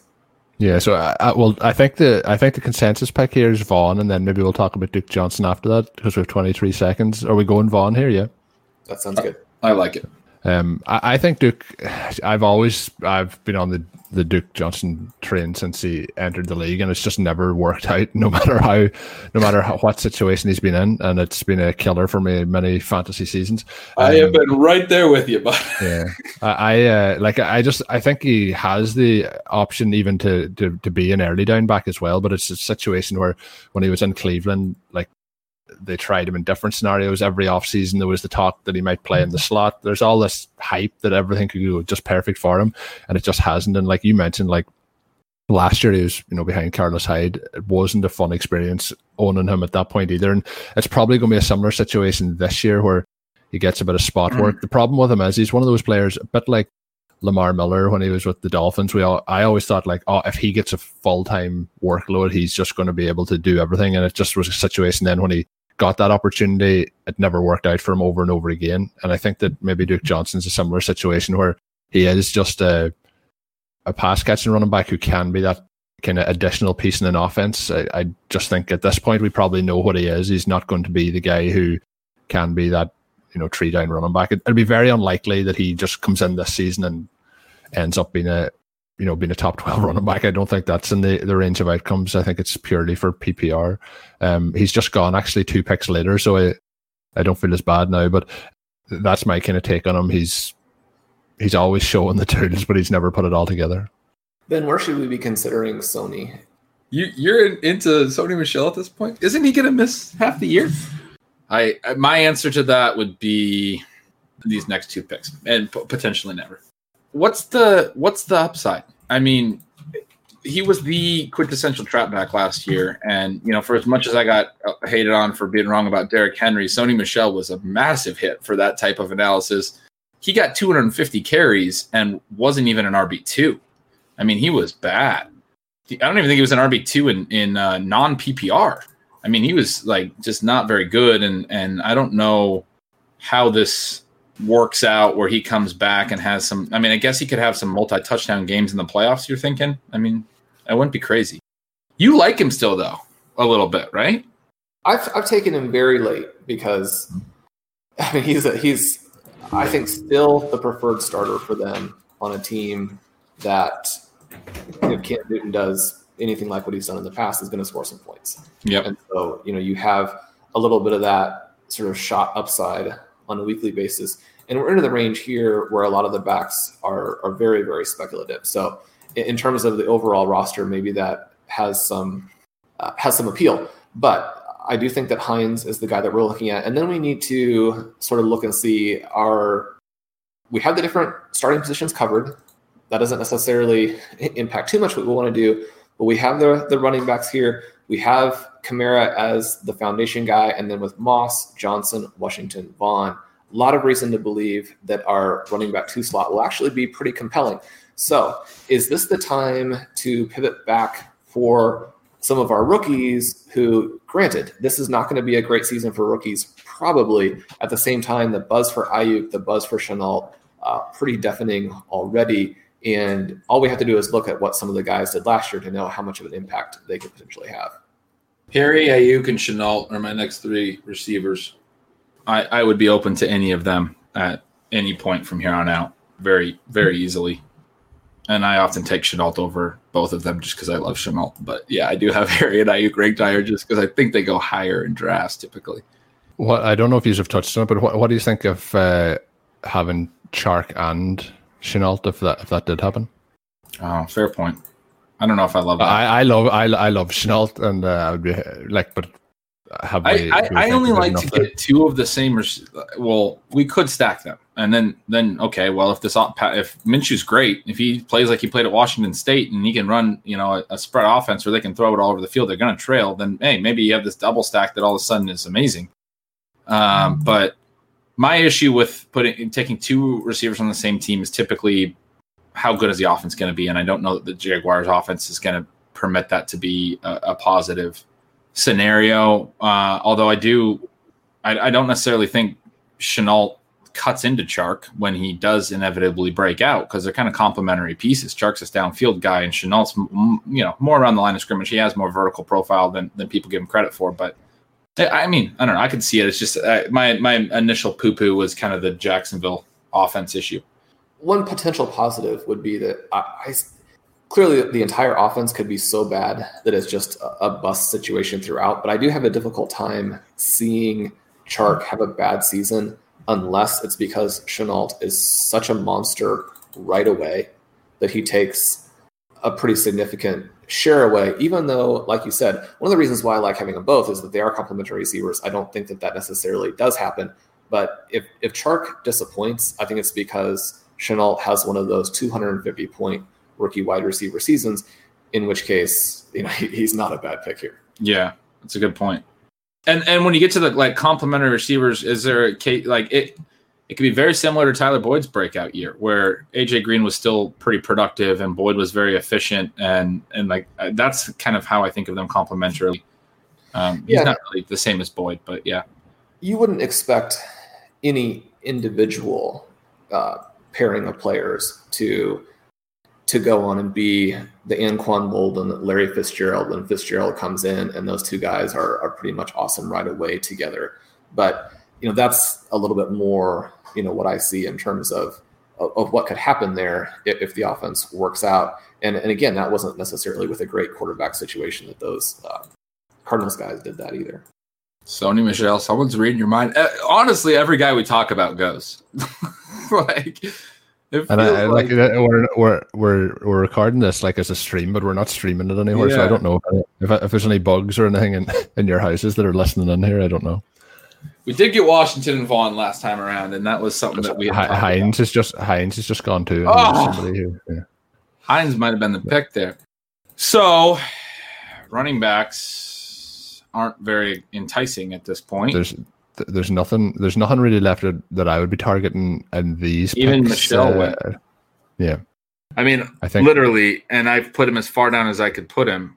I, I felt like considering he could rush 200 times, uh, Adrian Peterson is my next highest running back, and I'll never draft him. He's just that's where we're at in my rankings. Usually, he goes, you know, 15 spots before I have to, to have him as my next best. There goes Aiyuk. I think uh, N'Keal Harry is still out there too, right? I think Harry and, and Shenault are very interesting here.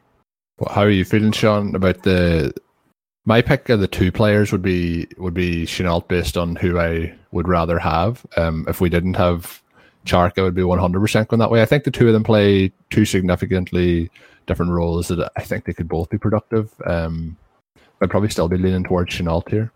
Yeah, the only thing I would say is that even with us and Ben and the ship chasing guys, we have not done a great job of actually moving Shenault's ADP. And so I think that We're on the clock. Oh, Harry goes right there. I was going to say that I think we need to take Harry because he's less likely to come back around. He does get picked, and so Shenault seems like a pretty easy pick here. And uh, the only other wide receiver, I don't know what your thoughts are, both is. I, I think Shenault's the pick, but Shawn touched on like the options of the Cardinals this year, and you mentioned about Larry Fitzgerald. I don't know if it was tongue in cheek at this stage of his career, but is he somebody in this range that interests you? I think uh, the upside's capped too much. Uh, yeah, I, I'll let Shawn comment, but he doesn't interest I, me. I love Larry Fitzgerald. I do think that he's at the point where that type of upside doesn't exist for us. I think that with Kirk, you know, you're looking at you know a 13, 1400 yard season, while not likely, is is very possible. With Fitzgerald, we're, we're looking more at seven, eight hundred yards as being, you know, probably what what you can optimistically hope for. You know, it's a bummer that Harry went, but it's it's fun to get Shenault there. I think uh, if you were going running back heavy to start a draft, which I don't see us doing in the near future, but if you were doing that, I think that he's the sort of player then where you can have a, a safe floor. But I, I, definitely think the upside's capped for him. Um, I think it's kind of that that reverse approach. So where we're picking up these guys for the, the ceiling, I think people who are going the, the running back approach are probably trying to fit it in with uh, yep fit it in with a security blanket. Do we have any idea where we're going here? Shawn, what are you thinking? I have actually, I have Benny Snell is my next running back, but I mean, we could get into the guys you like, Bowden and, and you know Benjamin, Darrel Williams is is there for me. Rex Burkhead is near Ito Smith and Carlos Hyde. I mean, I, I don't have a lot of exciting running backs there, but I, I do think we're at five backs. I don't know I, that there's a tight end we're uh, taking. I don't think there's. Would a, you be starting to look at Everett? I mean, possibly he's the next tight end on my list, but I don't know if I would take Everett here over some of these backs, especially like a Darrel Williams. When we have Washington, I kind of like that pairing, and, and Rex Burkhead to me, I, I still like Ito Smith. Like I said, I mean, those are guys I would probably take over Everett. I don't know. What are you? Where are you at, Shawn? We're on the clock. Are you completely off of Robbie Anderson? No, I have Anderson on my He is my next okay. highest ranked receiver right now. Let's take him. Let's go. Anderson. I have him low, he, and he's my I, next highest ranked receiver. Let's take him. You want him? Who do you have, Colm? I have I have Anderson. My my list that I have is Fitzgerald or Anderson, Fitzgerald, Snell, and then I had Carlos Hyde and then Lynn Bowden. So I'm pretty happy to go uh, Robbie Anderson at this point. Okay, that sounds good. Let's do it. This is really good value for him. I wasn't even considering him because I don't draft him, but that's a good call. Just as I clicked on it, I was actually thinking we we now have two Panthers and two uh, Jaguars. So we're going all all in on the cats this. Yeah, but this we've year. kind of handcuffed a little bit, right? Like if something, do, if if if this offense is, if you try to like like Shawn was saying with with Chark, like, some of the ways it, it, like the only way you could see Chark not performing is is if Shenault is just you know AJ Brown right away or something, but. That's kind of the case with Moore too. If Moore does have a disappointing season, it probably means that Robbie Anderson is a pretty great value it doesn't hurt to have him on the same roster, in my opinion. It's, it's one of those like like the, that's our third and fourth round picks being backed up by our 14th and 15th round pick. yeah. So, and, and I think there, there's definitely standalone value. And like, I, I have no doubt on certain weeks you'll start both of the wide receivers from that same team, you know, in certain matchups and that. So, you know, I think it's, it's a good move. I wasn't expecting to be here this you know, I don't think in either case were we taking a player because we were like, oh, we need to handcuff and we're worried about injury and this and that. They were the top receivers on our boards in both cases, but it does give you that if something happens to Moore, maybe that greatly increases Anderson's, you know, outlook. Or if something happens to Chark, it should probably mean that Shenault is going to be pretty good. So we almost have this little bit of built-in insurance. I think that's usually a lower upside play, but we didn't reach for either of these players. I mean, even I have Anderson very low, and I, I, I don't think I've ever been on the clock with him as my highest ranked receiver this year.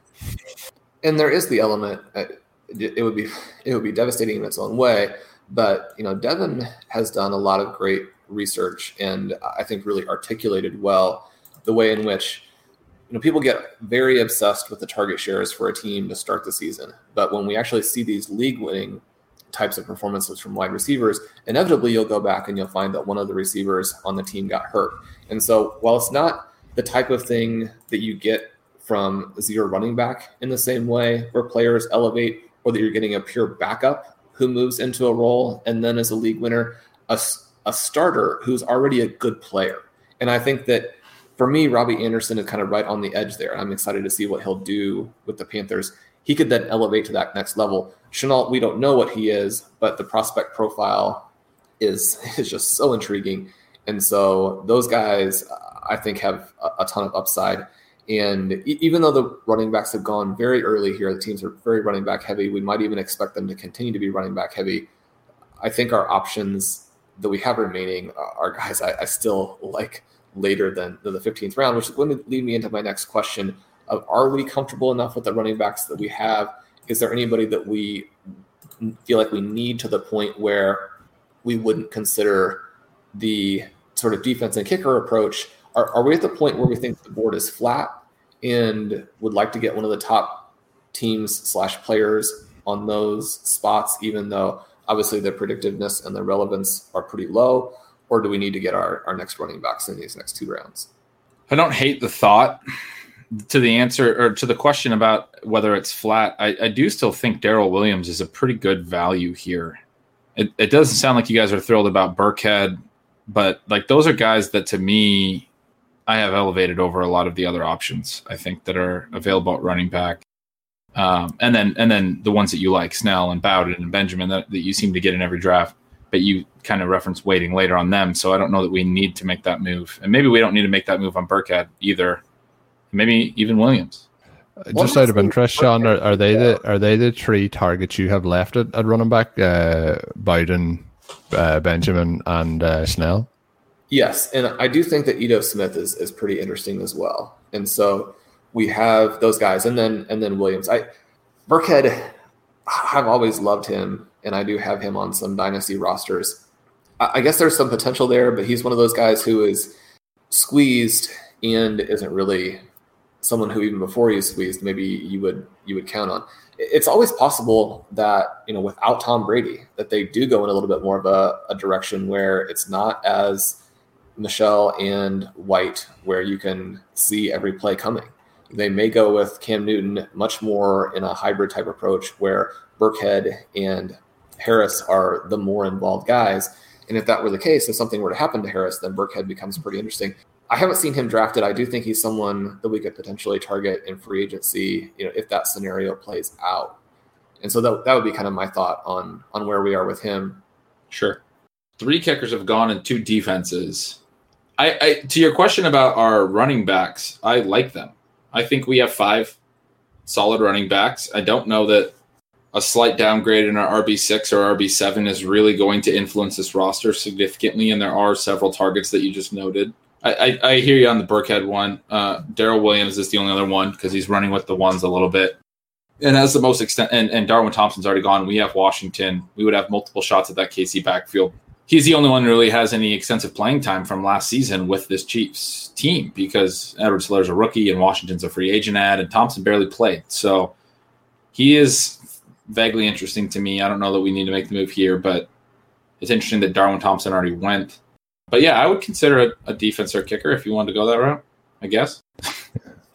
I think I think we're probably looking to finish up a defense and a kicker, and then our other shots at running back. I think. I, I what do you think? Like, if you look at tight end, I don't think there's anything really left at tight end. Um, and then we're obviously pretty much set up at wide receiver. Um, probably going to go with just Drew Brees a quarterback. So, is that kind of the plan the rest of the way for you, Sean? Is to to try and get some of those running backs that we've mentioned? And, Why is Jared Goff still on the board? Oh, there he just went. Okay, yeah. we don't have to have the talk. well, my question would be, I, I think the kickers here have been taken. It's really only the very top guys that I would be looking at. Both kickers who you know you're not worried about them getting cut, and the offense is going to score a ton of points. You know, those mm. guys gone. Um, yeah. Williams, I was wrong about him. I was wrong about Hines. Both of those guys, I've, I've just seen consistently go so much later. I didn't want to reach because we liked them, but now we're going to miss out on them there. Uh, the tight end, I think the only question would be Dissly, and is he actually just going to be the starter for the Seahawks? Even though you know certainly Olsen will play a, uh, an important role for them. You know, Ben, you and I have had success playing playing Seahawks tight ends, and you know that might be a decent hedge here in the 16th round where the cost is you know pretty much non-existent. Ito Smith just went off the, the board, so that's one of the, the running backs. Man, you really think after a patella a patella tear and yeah, what uh, Achilles that Dissly's going to be the starting tight end? and and that will what, be my healthy for 16 games? Maybe well, he wasn't healthy when he didn't have those injuries. So yeah, he, he wasn't. next. I, I've always liked targeting Russell Wilson's tight ends. I don't think people realize how they've all had little spurts of productivity and pockets of productivity because there's never been a big season. But he doesn't mind throwing to those guys in the red zone, especially. I, I I'm okay with it. I would like to get another tight end on this team, and if that's you know, we don't have a lot of options, so I'm okay with it. So, Colm, who would be your top choices? Ben, I think, was saying that that he's ready to go with Benny Snell, and, and Now you are on the clock. I'm obviously always ready to go, Benny. Do you, do you have? Um, I would be going. I would be going with uh, Snell, Bowden, or Benjamin here um, over a tight end. I, I think we can still wait on tight end based on what's left. So if, if you just want to go with Snell, I, I'm happy to do that. Um, but I'm happy with those other guys as well. And to be honest, with what's available on the board, I'd probably be trying to get two of those guys in the next two picks. Yeah, I kind of like that too. Now that Darrel Williams and Ito Smith both went, that group of running backs that we thought might wait is smaller, right? So do you think Sn- Snell first out of the tree, or I think it's too hard to tell how it would go, and we're all on board there. Let's do that, and we'll get one of those other uh, rookies coming back. I hope you're right, Sean, because I've s- Benny Snell on all my dynasty rosters sitting there since last year. So let's him and Duke Johnson both sitting side by side on the bench. I have Benny and, and Bryce Love everywhere, and it's been a based on this draft again. It's been a real resurgence for. Uh, for the You guys Love. don't have any interest in Dawson Knox, do you? Because I don't, but he's my next best tight end. I think I think in, in Buffalo with you know if you're trying to look at you know Diggs and John Brown having and like I don't think we'll see you know the two of those and then maybe Cole Beasley get you know those like Beasley's kind of a killer for tight ends of what his targets are going to be and then I, I can't see him supporting four pass catching options as a Plus you know the running backs, right? And and so it's almost like he's further even down than All- fourth. all those targets are going to go to Zach Moss anyway so we know that Yeah. Be- the Beasley point's a very good one. That's exactly why I don't really like Knox. You are up next.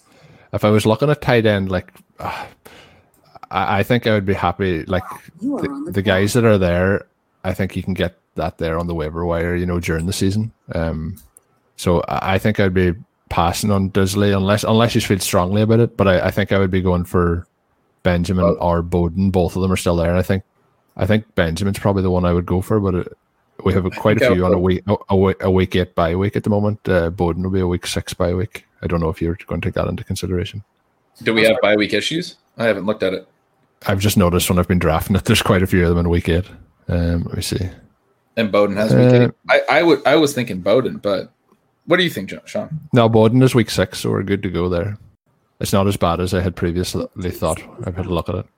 I love both of these guys. I, I think that we're getting a little bit more negative rhetoric about just those two Cardinals guys being so good that Benjamin doesn't have an early role, and so he probably comes back to us more often than than Bowden does. All right, Bowden. Bowden it I had just I had, I had five I had five seconds left when Sean started to talk, so I had to click it and hope that, that was the way it was gonna go.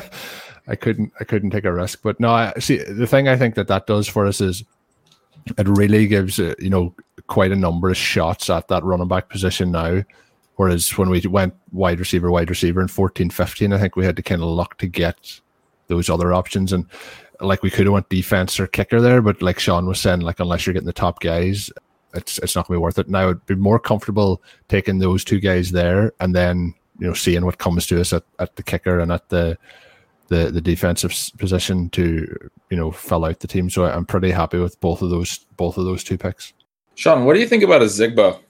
I guess I don't have a lot of insight there. I think that Fournette is probably even at his dropped ADP is the clearest fade in, in all of fantasy football.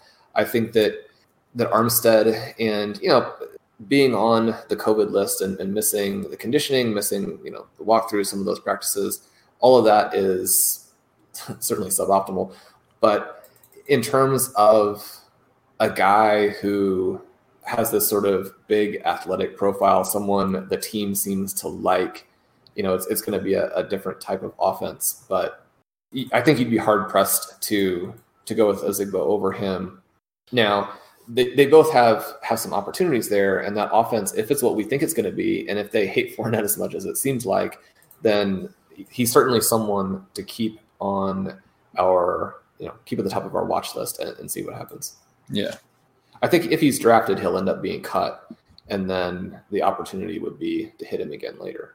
So next time around, I, I, I like Dissly a little more there if he's still around. Benjamin, we like a lot. Jamal Williams is still available, which is weird, but I don't know that I really love him because I do love AJ Dillon.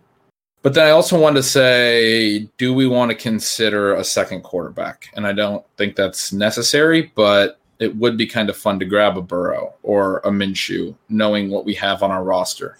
The- only reason I'd be doing it, I think if you were doing it, you'd be looking to put the a, a stack together. I, I wouldn't do it outside of that. And I think like you know how we've kind of the problem is if we're not starting Brees, we're probably going to be in a bit of trouble um, with that offense. I think though if you had like Minshew and the two uh, wide receivers, or similarly with Bridgewater, but I I mentioned earlier when we talked about Bridgewater, there's too much of a cap in terms of what his yardage totals that are going to be.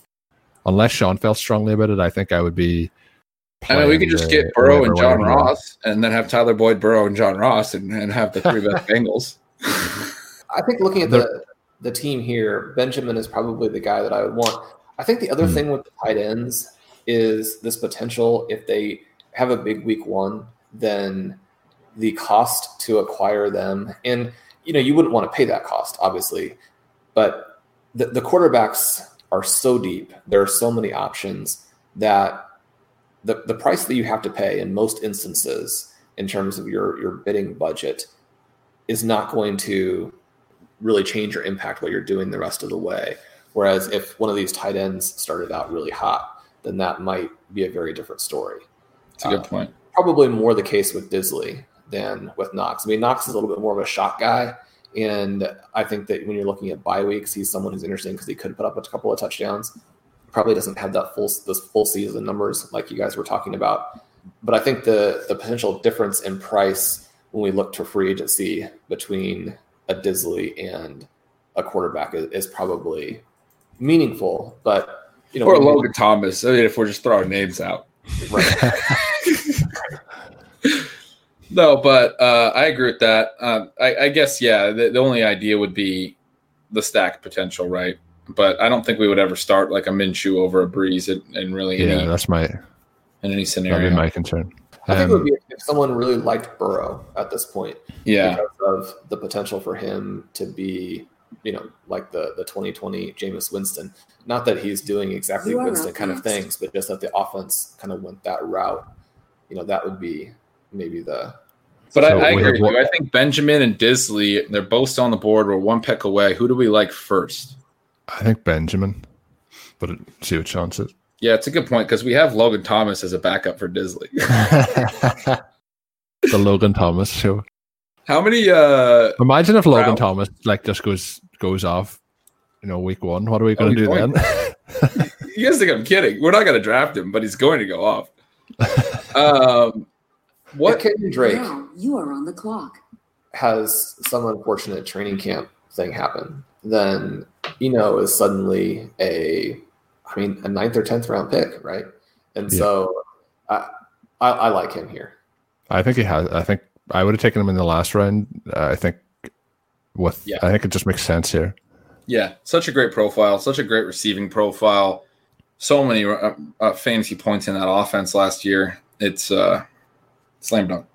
And you've, uh, you've the- convinced me on Dissly being the, the best tight end option. So let's hope that he comes back around. Both of these teams behind us have taken three tight ends each so far. So hopefully they The, decide that, you know, five receivers isn't enough and they, they need to do something about that. But yeah, maybe they'll just get five rece- uh, tight ends. That, that's that the last uh, three picks that we did there at running back were the three options we discussed at the 16th round. So we've got, we've got all three. So that's not bad. That's a really good way to, yeah. So do we have? I mean, it's it's interesting because the, the fact that I was lamenting a little bit taking Drew Brees once we got into the situation where Minshew and Burrow and Bridgewater, those guys started to look very appealing. But then we look at what's actually happened, and we would not have wanted to give up any of our selections. Yeah. So just having the one QB, I think, has worked out. Uh, do we have do we have a kicker that we like You are here, next. or are we ready to go at defense? I don't even know that we have a defense we like because the Colts are kind of my my cheat code because of their early off the early uh, schedule and they've already gone. So it's I, I'm prepared defense for us too the other night, Ben. I had another one. And, and we were we were getting bashed in the uh, in the stream for for taking the Colts instead. What was that? The Chargers. Yes. I think that like the Chargers, uh, I think are the best in terms of the, the pass rushes available if you're looking that way. But you know, so, sometimes a team like the Chiefs, who are likely going to be playing from ahead a lot, there could be a lot of opportunities for like turnovers and pick sixes and things like that. Does that interest you going a player that way, or going for de- defense that way? I kind of like that. Um, the Chargers actually, I don't think were my suggestion the other, the other day, Sean. They play the Chiefs in week two, and they get the Bengals in week one, and I don't even know that the Bengals are going to be so bad. So I know, Sean, you like the Chiefs, right? I do. Let's go with them. The other option is like teaming it up with. I think the end we're putting too much on on the Saints, but I, I think the Chiefs are the one I would go with um, there. So are you are you both happy with that one? Yep. I just like I like having those teams like that are you know likely to win comfortably, and the, the other team is going to be having to pass heavy throughout the game, and then obviously that's going to lead to more chances for mistakes and interceptions, turnovers, and hopefully pick sixes. And then we got to find a kicker. One, two, three, four, five, six, seven, eight, nine We're already off the board. There were only one, two, three, four, five, six, seven D's off the board. I, I always think it's fascinating when this many kickers go before D's. But I oh there's there's this league on as well. I, I always think that like this is the right way to pick your defense and your kickers, and and if there was only like if there was any way that we could eliminate the kicker, I think that would be the, the other way to go. But I, I don't have any strong feelings at kicker. If I was picking somebody who I think will have their job throughout the season out of the kind of list that's there that I'd be confident in, like uh, a homer pick would be Mason Crosby. I think he's always pretty pretty solid uh, year on year. The problem is that he's going to be playing in not the, the most ideal weather conditions. I'd prefer to have a kicker who's going to be playing indoors, but the further down that list you go, obviously, the more chance those guys aren't going to be there either. Um, I, I would be saying like he would be my first option. I- I'm not really convinced then the rest of the option. There's a lot of things. Brandon McManus is playing in Denver, who an offense we think should do pretty well, and he's playing at altitude as well, so he should be able to hit longer field goals. They would be my two preferences if I was going going kicker. Have you guys any any preferences for kickers? One guy I take in some mocks when I have to is Jason Myers because Pete Carroll's never really passed up a fourth down that he didn't mind kicking a field goal on. if they do play a little bit more up tempo this year, like we know they they've talked about, and also Myers has uh, he would be he would cost them money to cut. He, they gave him a pretty good contract last year, so The other thing, the other, almost the certainly going to thing be the kicker.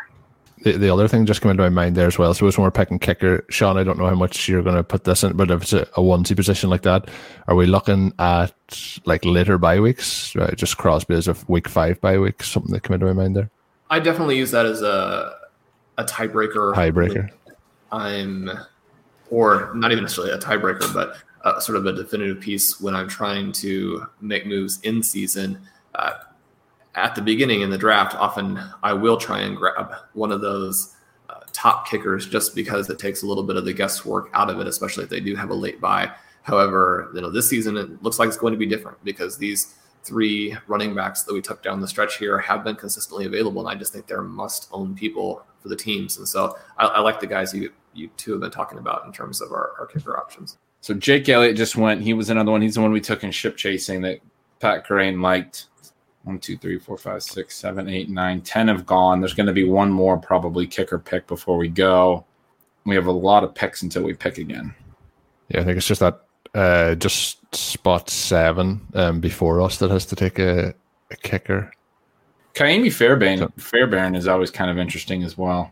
I guess he wasn't The- very the good one- Yeah, he wasn't. Very, the one thing I'd give him is he's playing indoors would be an advantage, but I don't know. I think maybe after talking myself into McManus based on offense and based on bye week over Crosby.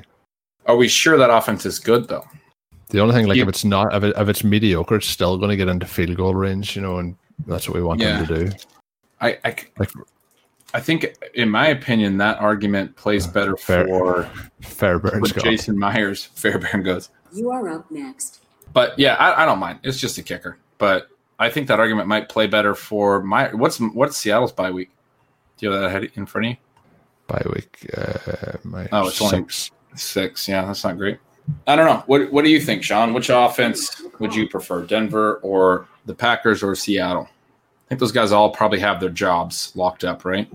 Yeah, I, I think it's interesting to think in terms of that Denver offense if they do a little bit what the uh, Cardinals did last year, where they actually moved the ball pretty well, but then couldn't score, and then you have all of those kicker points. So, and then especially with the long kicker, the long field goals, that's another option there. I like all three of them. I don't really have a preference. Let's do McManus.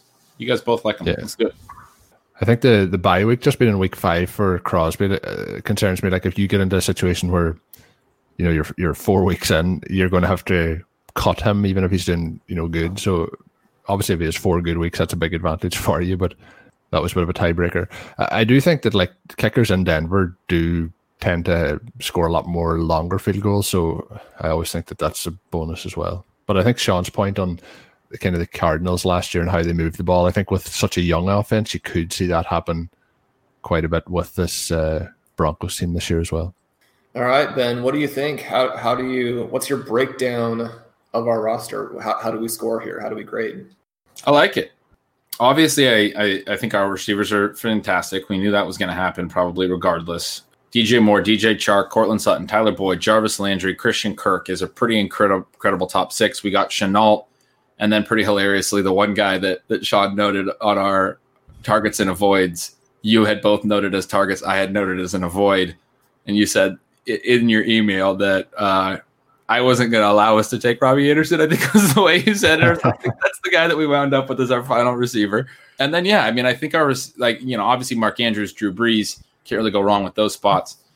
I think our running backs are are very strong. I really like Kamara at three. We made that case at the top of the show.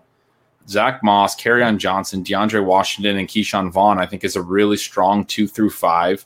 All of those guys will probably have roles at some point during the season. We feel very, very comfortable about that, I think. Moss and Johnson, and potentially Washington and Vaughn, but probably mostly Moss and Johnson should have week one roles. Uh, pretty, pretty decent ones. We can start right away. And then late, we get Snell and Bowden and, and Benjamin, which you just noted, you know, are three your favorite late round guys. You're the zero RB guy. I, I'm thrilled to get all three of those guys on this roster. We have eight running backs. I like the way we broke it down with, with eight running backs and, and plenty of, of bites at that apple. I really like the way it finished up. I mean, I, I think if if any change, you know, I'm a, a little bit worried that we only have one tight end in the league where so many went. Logan Thomas is available on waivers, so we're we'll be safe. And that's right. and Knox also did not go at any point, I don't believe. Colm, take us through it. So we've got the evaluation from Ben. I I think we loved all our picks, so we're going to give ourselves an A, possibly an A plus here. What would you have done differently with the benefit of hindsight? Are there any picks that you would go back and change now that we know how the draft transpired after that point? I'm pre- I'm very very happy with how it filled out overall. There was a stage where like when we made the pick, the Mark Andrews pick, I probably would have went Hopkins there, and I probably would have went with either Andrews or Ertz on the next pick. That was one that I kind of doubted at the time, but seeing how the team has filled out and developed, I think has worked out pretty well. There was a couple of picks where we just got you know, like the Jonathan Taylor pick, but like ending up with DJ Chark is, you know, a very good consolation there.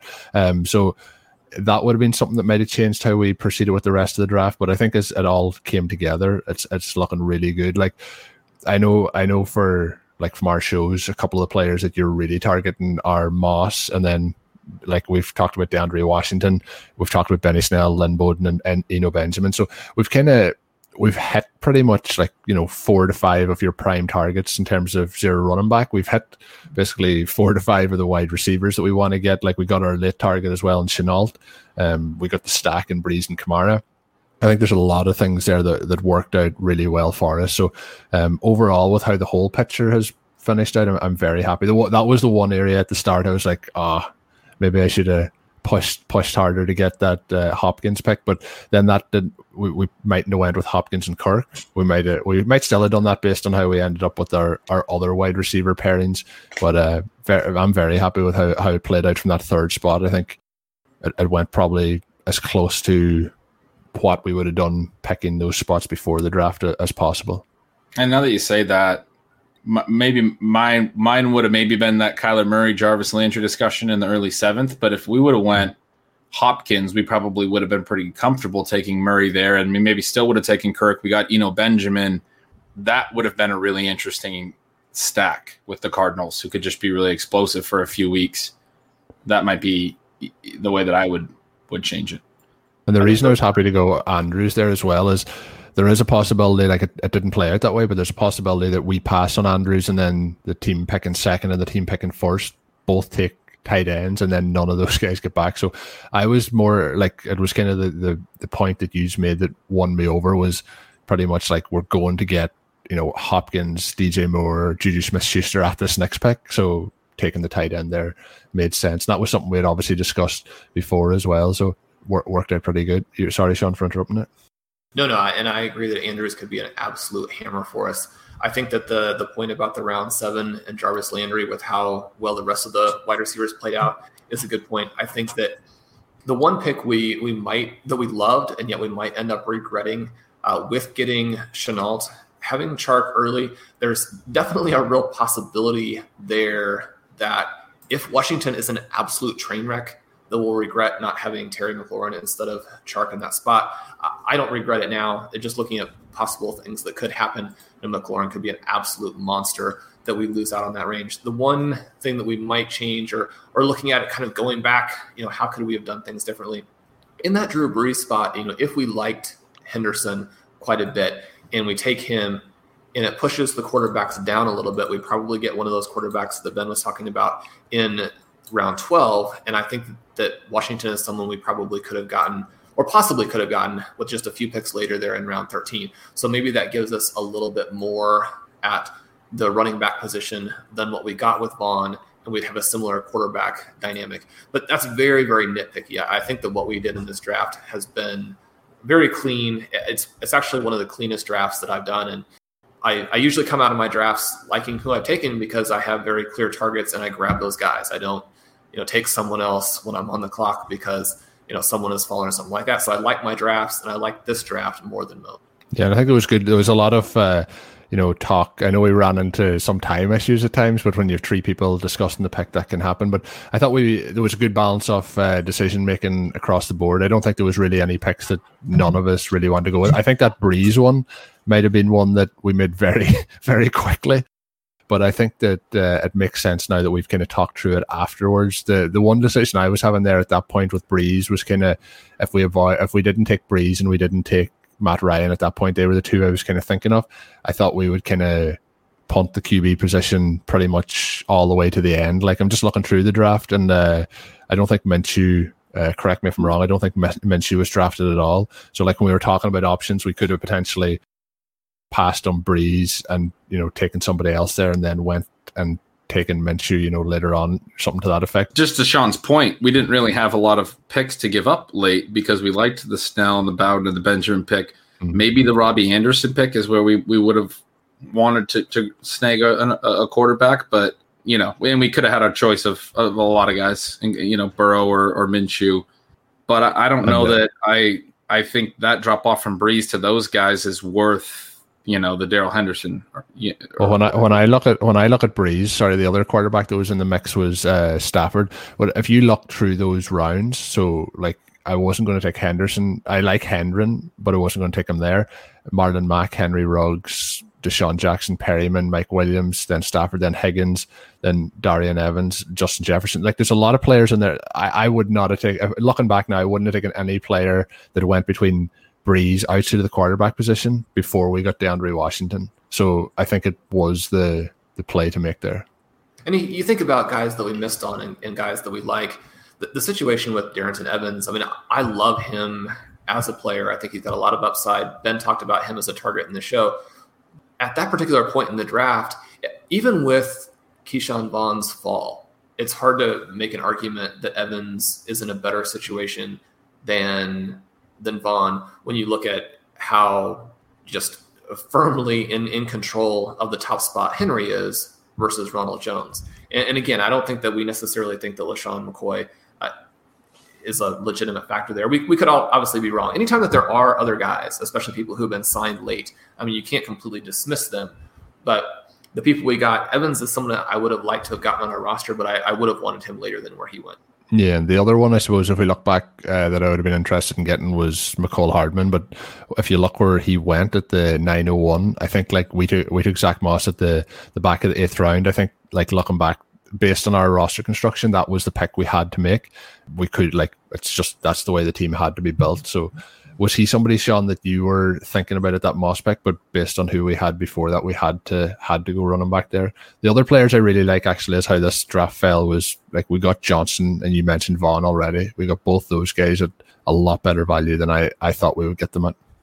Yeah, you look at Hardman. He's someone that I love. He's someone I think could outperform draft position uh, by a wide, wide margin. At the same time, you know, there are lots of scenarios in which he's he's overvalued. You look at a couple of those yep. guys who who either came back around or got close to coming back around. You know, is he a clear pick ahead of CeeDee Lamb, ahead of Jalen Reagor? You know, probably not. He's definitely not a clear pick, especially for 2020. If you're talking about dynasty, I think that you know you can probably very easily take him over Christian Kirk. But you know, Kirk would have been the guy there first, regardless. Yeah, I was going to say the same thing. Hardman's one of my favorite picks, but I wouldn't take him over Kirk, and we got Kirk after him. The other running back that you mentioned Evans, the, but the other one that I really love is Boston Scott. He goes in the tenth before we end up taking Kerryon Johnson, which was great value. I don't know how we could have fit Boston Scott in. I mean, we took Zach Moss and Christian Kirk at the turn before that, and it's not a place where I would have preferred to take Scott. So I'm bummed that we don't have him on the roster, like you said with Evans, but he's not somebody that we could have gotten, frankly. Yeah, that was that, that was an area that there was a I was starting to kind of there was a bit of concern because we had Zach Moss at that point, uh, and we passed up then. And as you mentioned, on some of those options we had at that pick for Kirk, we had discussed Lindsay. I mentioned Tony Pollard, Tarik Cohen was mentioned, and somebody who we didn't really mention on these shows, but AJ Dillon, somebody who we've talked about on the podcast, and Shawn obviously uh, loves Bryce Love, and he went quite high as well. So then Boston Scott went after that. So there was like a peck, there was like a, a, half around there where it was just wiping out some of the targets we had. So I was a little bit concerned, but it worked out then the guys that we actually got, like a Kerryon Johnson, fallen a little bit because those guys were going a little bit earlier. So yeah, that was I, interesting. I, I, had these concerns at, at that point. I was starting to worry a little bit at the, the running back depth we would end up with, but it worked out pretty well.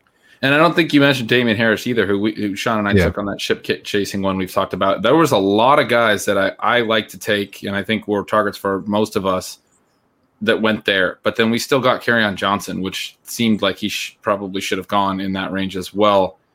And then we took Brees, and then we get Washington and Vaughn, and, and I don't I don't know that we really ended up missing those guys. It doesn't mean that you know we wouldn't have been happy to take them if they would have fallen. And based on obviously, like I, I like DeAndre Swift as well, but he went, you know, in the fifth round, middle of the fifth round, and then we get Kerryon Johnson, you know, at, in the tenth round.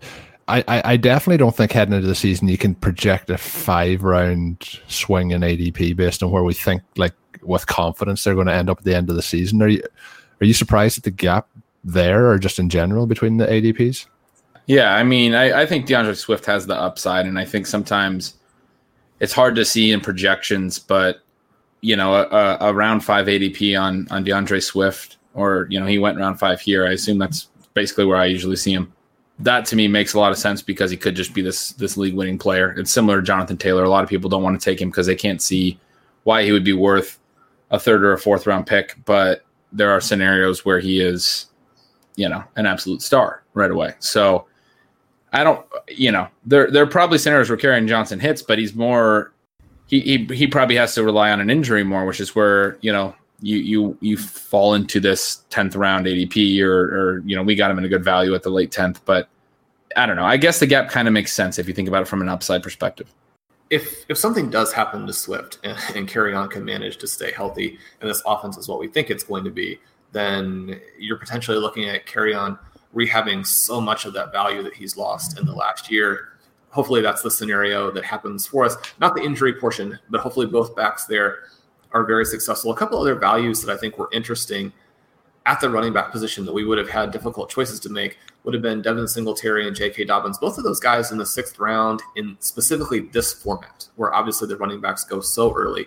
I think those are home run picks. And this just gets back to that situation where depending on what your draft slot is, you're going to have to be content with the fact that other people will get some values that you can't get just based on where you are. When we were drafting at the 503, Courtland Sutton was the pretty clear choice there. If we had wanted to go to running back, we probably would have gone Swift, who was just mentioned. Those guys did not fall back around to us in round six, but they were interesting picks and very good values for the guys who did get them where they were able to get them. What other teams do you guys like here? I mean, it's interesting uh, looking at team eight. He went he or she went four wide receivers to start Michael Thomas, Davante Adams, who fell a little bit probably because of that that injury scare, Mike Evans and Amari Cooper. That's a, I mean, pairing Thomas and Adams is obviously pretty ridiculous. And then getting Evans and Cooper, and he's the one who got that Singletary pick. I don't really like the Devin uh, Dave Montgomery fifth round pick, but then he goes Antonio Gibson. He gets Kyler Murray after you know we talked a lot about him. We didn't get him. Tarik Cohen, another guy we talked a lot about. Three upside tight ends and Fant and Irv Smith and OJ Howard. I kind of like that roster. The problem I have with it, like if you look at compared to ours going that tight end early, it allowed us to avoid taking like he's taking three tight ends in four rounds in the, the kind of mid range, and he's finished off then with a tight end in the twentieth round. So I probably like wouldn't be going that route. There's just too much invested in the tight end position. I know it's tight end premium, but that would concern me. We look through it, then like there's he's taking Kyler Murray, uh, he's also taking Baker Mayfield, so more roster construction than anything. Like I, I love the start. I don't like David Montgomery that pick at all. I think that he's probably made that pick based on he has four wide receivers. Like I think the pick there is probably Will Fuller, um, and then to try and you know get some running back or to get some more running backs later in the draft. But I, I really liked his start, but I, I didn't like how the team progressed. Then after that point, that would be that would be the concern I have with that team.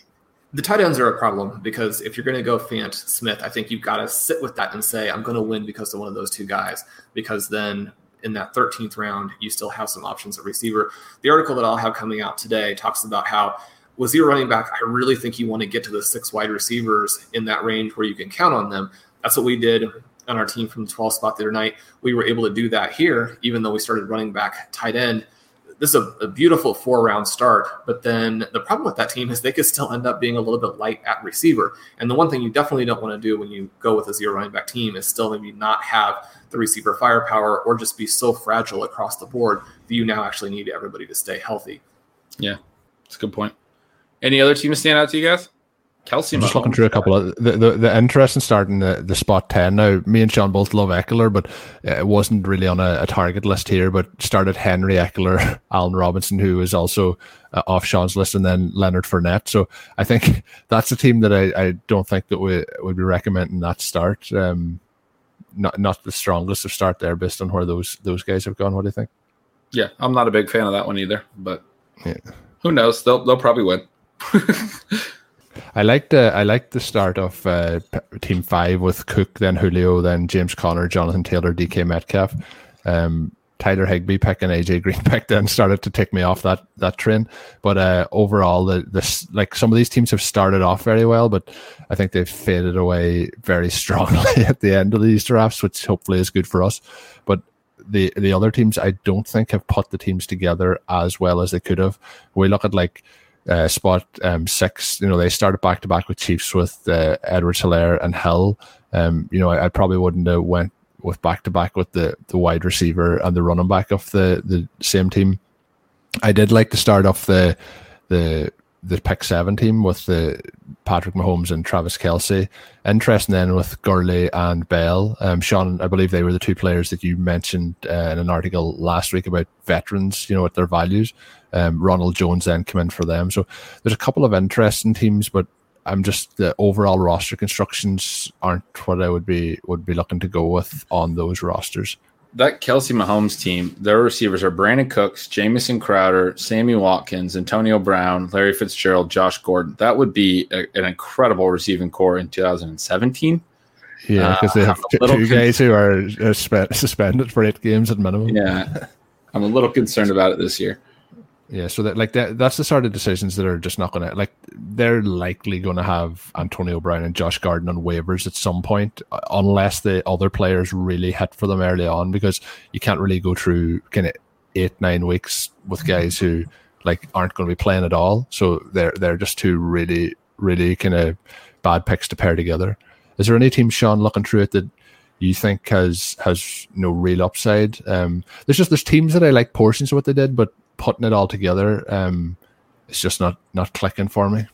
Well, one of the things that we'll find is that some of these teams will hit on their running back selections, and then suddenly they do have more firepower than it looks like at this point when we're evaluating the teams. And then if, if any of those teams also hit on their wide receivers, which again is something that happens, then we're looking at those teams as being a threat. I I think that one of the things I, I like a lot of the starts, and maybe that's in part because in the first five or six rounds, we know we do tend to like most of the players. So a lot of these teams through five or six rounds look pretty good. And then the question is, did they follow a plan from that point that really fits with the guys they had in the first six rounds? I'm with the two of you. I don't necessarily think that they did. However, you know, you look at the team with the Elliott, Godwin, Juju start, and then they also have Chris Carson, Chris Carson and DeAndre Swift. A couple of interesting backs. They they pulled uh, Diggs out from under us at the last second. There they have T.J. Hockenson, who potential massive breakout tight end, and then you look there with Harry. If Harry is the guy that a lot of us have thought that he was, you know, that's a team where I could actually see them being pretty loaded with some upside guys as yeah. the draft goes long. I do actually also like, even though I wouldn't have done it exactly that way, I do like that Chiefs back to back start because then they have Ertz, you know, your target then, Colm. They have Odell Beckham. You know, I I think it's more likely that he disappoints. Mar- Marquise Brown as well. Right. And so, you know, but Beckham is a guy where, you know, you can certainly see where he could be back to the top couple of wide receivers. Akers, someone we talked about a little bit, Brown, Diontae Johnson you know, Breida, Lindsay, people who are zero running back targets. You know, so that team right there, they got Hines from from Ben there at the end. Yeah, you know, Smith. So that's a that's a pretty dynamic team in terms of what they have yeah. going. Except for yeah, that Emmanuel Sanders pick, I cannot understand Emmanuel Sanders in the tenth round. I'm sorry. But yeah, there, there, there's there was some now throughout the draft. There was some kind of picks that really surprised me in terms of where where they went. Um, what I would say is just like if we were looking at a very simple strategy, if you look at the teams that went tight end early, um, you know, when those what those first four tight ends they have clearly not had the pressure then the other guys had in those middle rounds. Like there's a huge number of tight ends that have gone kind of between round seven and kind of around 13 range, and th- those teams then have kind of affected their overall build based on the value. Um, I, I think that having in this format, having that tight end that you're you're confident in early does it. I think it definitely gives you an advantage then for the rest of your roster build. Certainly, yeah. A lot of these teams had to take a lot of tight ends in the middle rounds. That's a good point. Shawn, you never said if there was a change you could make one one fix for our whole roster. What would it be? Well, I was I was regretting to an extent, like I was mentioning the the Brees pick, because I think if we had waited there, it would have pushed the other quarterbacks we were considering one more round. I am glad that we took the quarterback as opposed to taking two later on. I I think in retrospect now I might be like 51-49 on McLaurin instead of Chark, but you know within the within the confines of what we did here, you know, having the very quick clock, having the three people talking about it. Now we were well prepared coming in. We knew which players people wanted. We had a, a good approach set up, both you know, working it backwards, working it forwards. Even with that being said, I have to I have to say I'm, I'm delighted with how it actually worked out. The only change I would make would just have been for the teams who maybe didn't need running backs to not take running backs in that ninth round and clear it out a little bit. something you have to be aware of when when you're going to be patient you know, you can't come back and be like, oh, well, it wasn't fair. They took these guys that we wanted. That's just that's the way that it works. And so then you have to have other contingencies, and I think we handled that well. Yeah, I think the changes we made on the kind of on the flyer when we were on the spot, I think we did it did it pretty well. The one thing you mentioned there is the better we did preparation before. I think if if you go to do any three man drafts and you don't have an idea of who the other people like, I think you're in for a real spot of trouble because I think that got us out of jail a couple of times there, guys. And now we're all set up for to have the argument uh, when we need a free agent pickup in in week 10 you know whether or not we're going to cut Robby Anderson to, to pick that guy up other, I, I thought you were going to say that we have to decide who after week one we're gonna we're gonna drop for Logan Thomas. yeah, that was the debate. Dissly almost made it because then we would have been a Logan Thomas Dissly debate. It was a lot of fun, and I love this team. I, you know, when, when people talk about well, why wouldn't you want to do zero running back 2020. And I think you look at those top five picks and and look at the way the wide receivers are and the fact that you know even a, a, zero running back team may not take enough wide receivers if you can execute what we did here i mean jarvis landry again you know we're even debating that we would be debating someone the quality of jarvis landry in round seven and and asking the question does he have enough upside I mean, Landry is someone that I have felt like has always been a very clear cut third, fourth round dynasty wide receiver and had another good season last year. And so I mean, we're, we're just so well set up. Now, as soon as the season starts, people will get hurt. You know, we'll have some different kinds of issues. If, if we lose Alvin Kamara, then, you know, can we get through? Ben and I had to deal with that last year, you know, with David Johnson. But, you know, even if we lost Kamara, I don't think that we would necessarily be out of it. Uh, the team that I had that won the whole thing actually had the second third round picks uh, were Julio Jones and and Rob Gronkowski. And Julio went out in like week five, and Gronkowski went out without scoring many points in the first week of that three week playoff run. And that team was able to get through. I like what we've done here because I think that this team could get through even a serious hurdle on, on the way to where we want to go. Well, well, well, if you've made it all the way through, a round of applause to you. Hopefully, you've enjoyed listening in. It is a monster, monster show. Hit me with a tweet if you've made it all the way to the end of this entire uh, drafting experience. If you've listened to it once, let me know. If you've listened to the whole series and then listened again, let me know because it is much, much appreciated. Hopefully, you have enjoyed listening along. As always, you can get yourself that 10% discount to RotoViz NFL Pass. Promo code once again is 2020 RV Radio. You can get that up on rotoviz.com. My name's Colm Kelly. You can follow me on Twitter at Overtime Ireland. I was joined by Ben Gretch of CBS, who you can follow at yards per Gretch. I was also joined by Shawn Siegele, who you can find co-hosting the podcast with me twice a week, every week, as we bring you Rotoviz Overtime. Thank you as always for listening in. Drop us a review on your favorite podcast app. Help us grow the podcast here. Share it on social media. Let people know that you like to listen in and that it's good to listen. you know, it's enjoyable. There's good actionable content and it's a lot of fun. We love producing these shows for you. So until we're back with the regular rotation next week, that will be Tuesday and Thursday rather than uh, the full five shows in this mega, mega, mega long pod here. It's as simple as this. Thank you for listening in. We really appreciate it. And until we're back again, have a good one. Thank you for listening to Overtime on RotoViz Radio. Please rate and review the RotoViz Radio podcast on iTunes or your favorite podcast app. You can contact us via email at rotovizradio at gmail.com. Follow us on Twitter at RotoViz Radio. And remember, you can always support the pod by subscribing to RotoViz with a discount through the RotoViz Radio homepage, rotoviz.com forward slash podcast. Did somebody say playoffs? NBA and NHL are playing for the gold, and our partners at Bet Online have you covered. Get in on all the action, including the NBA bracket contest with plenty of chances to win. MLB season is pushing into the fall, and there's no shortage of ways to bet with hundreds of odds, futures, and props. So take advantage of the return of sports, and remember, the casino never closes. Go to betonline.ag and use the promo code BLUEWIRE to receive your welcome bonus. Once again, that's betonline.ag, promo code BLUEWIRE. BetOnline, your online sportsbook experts.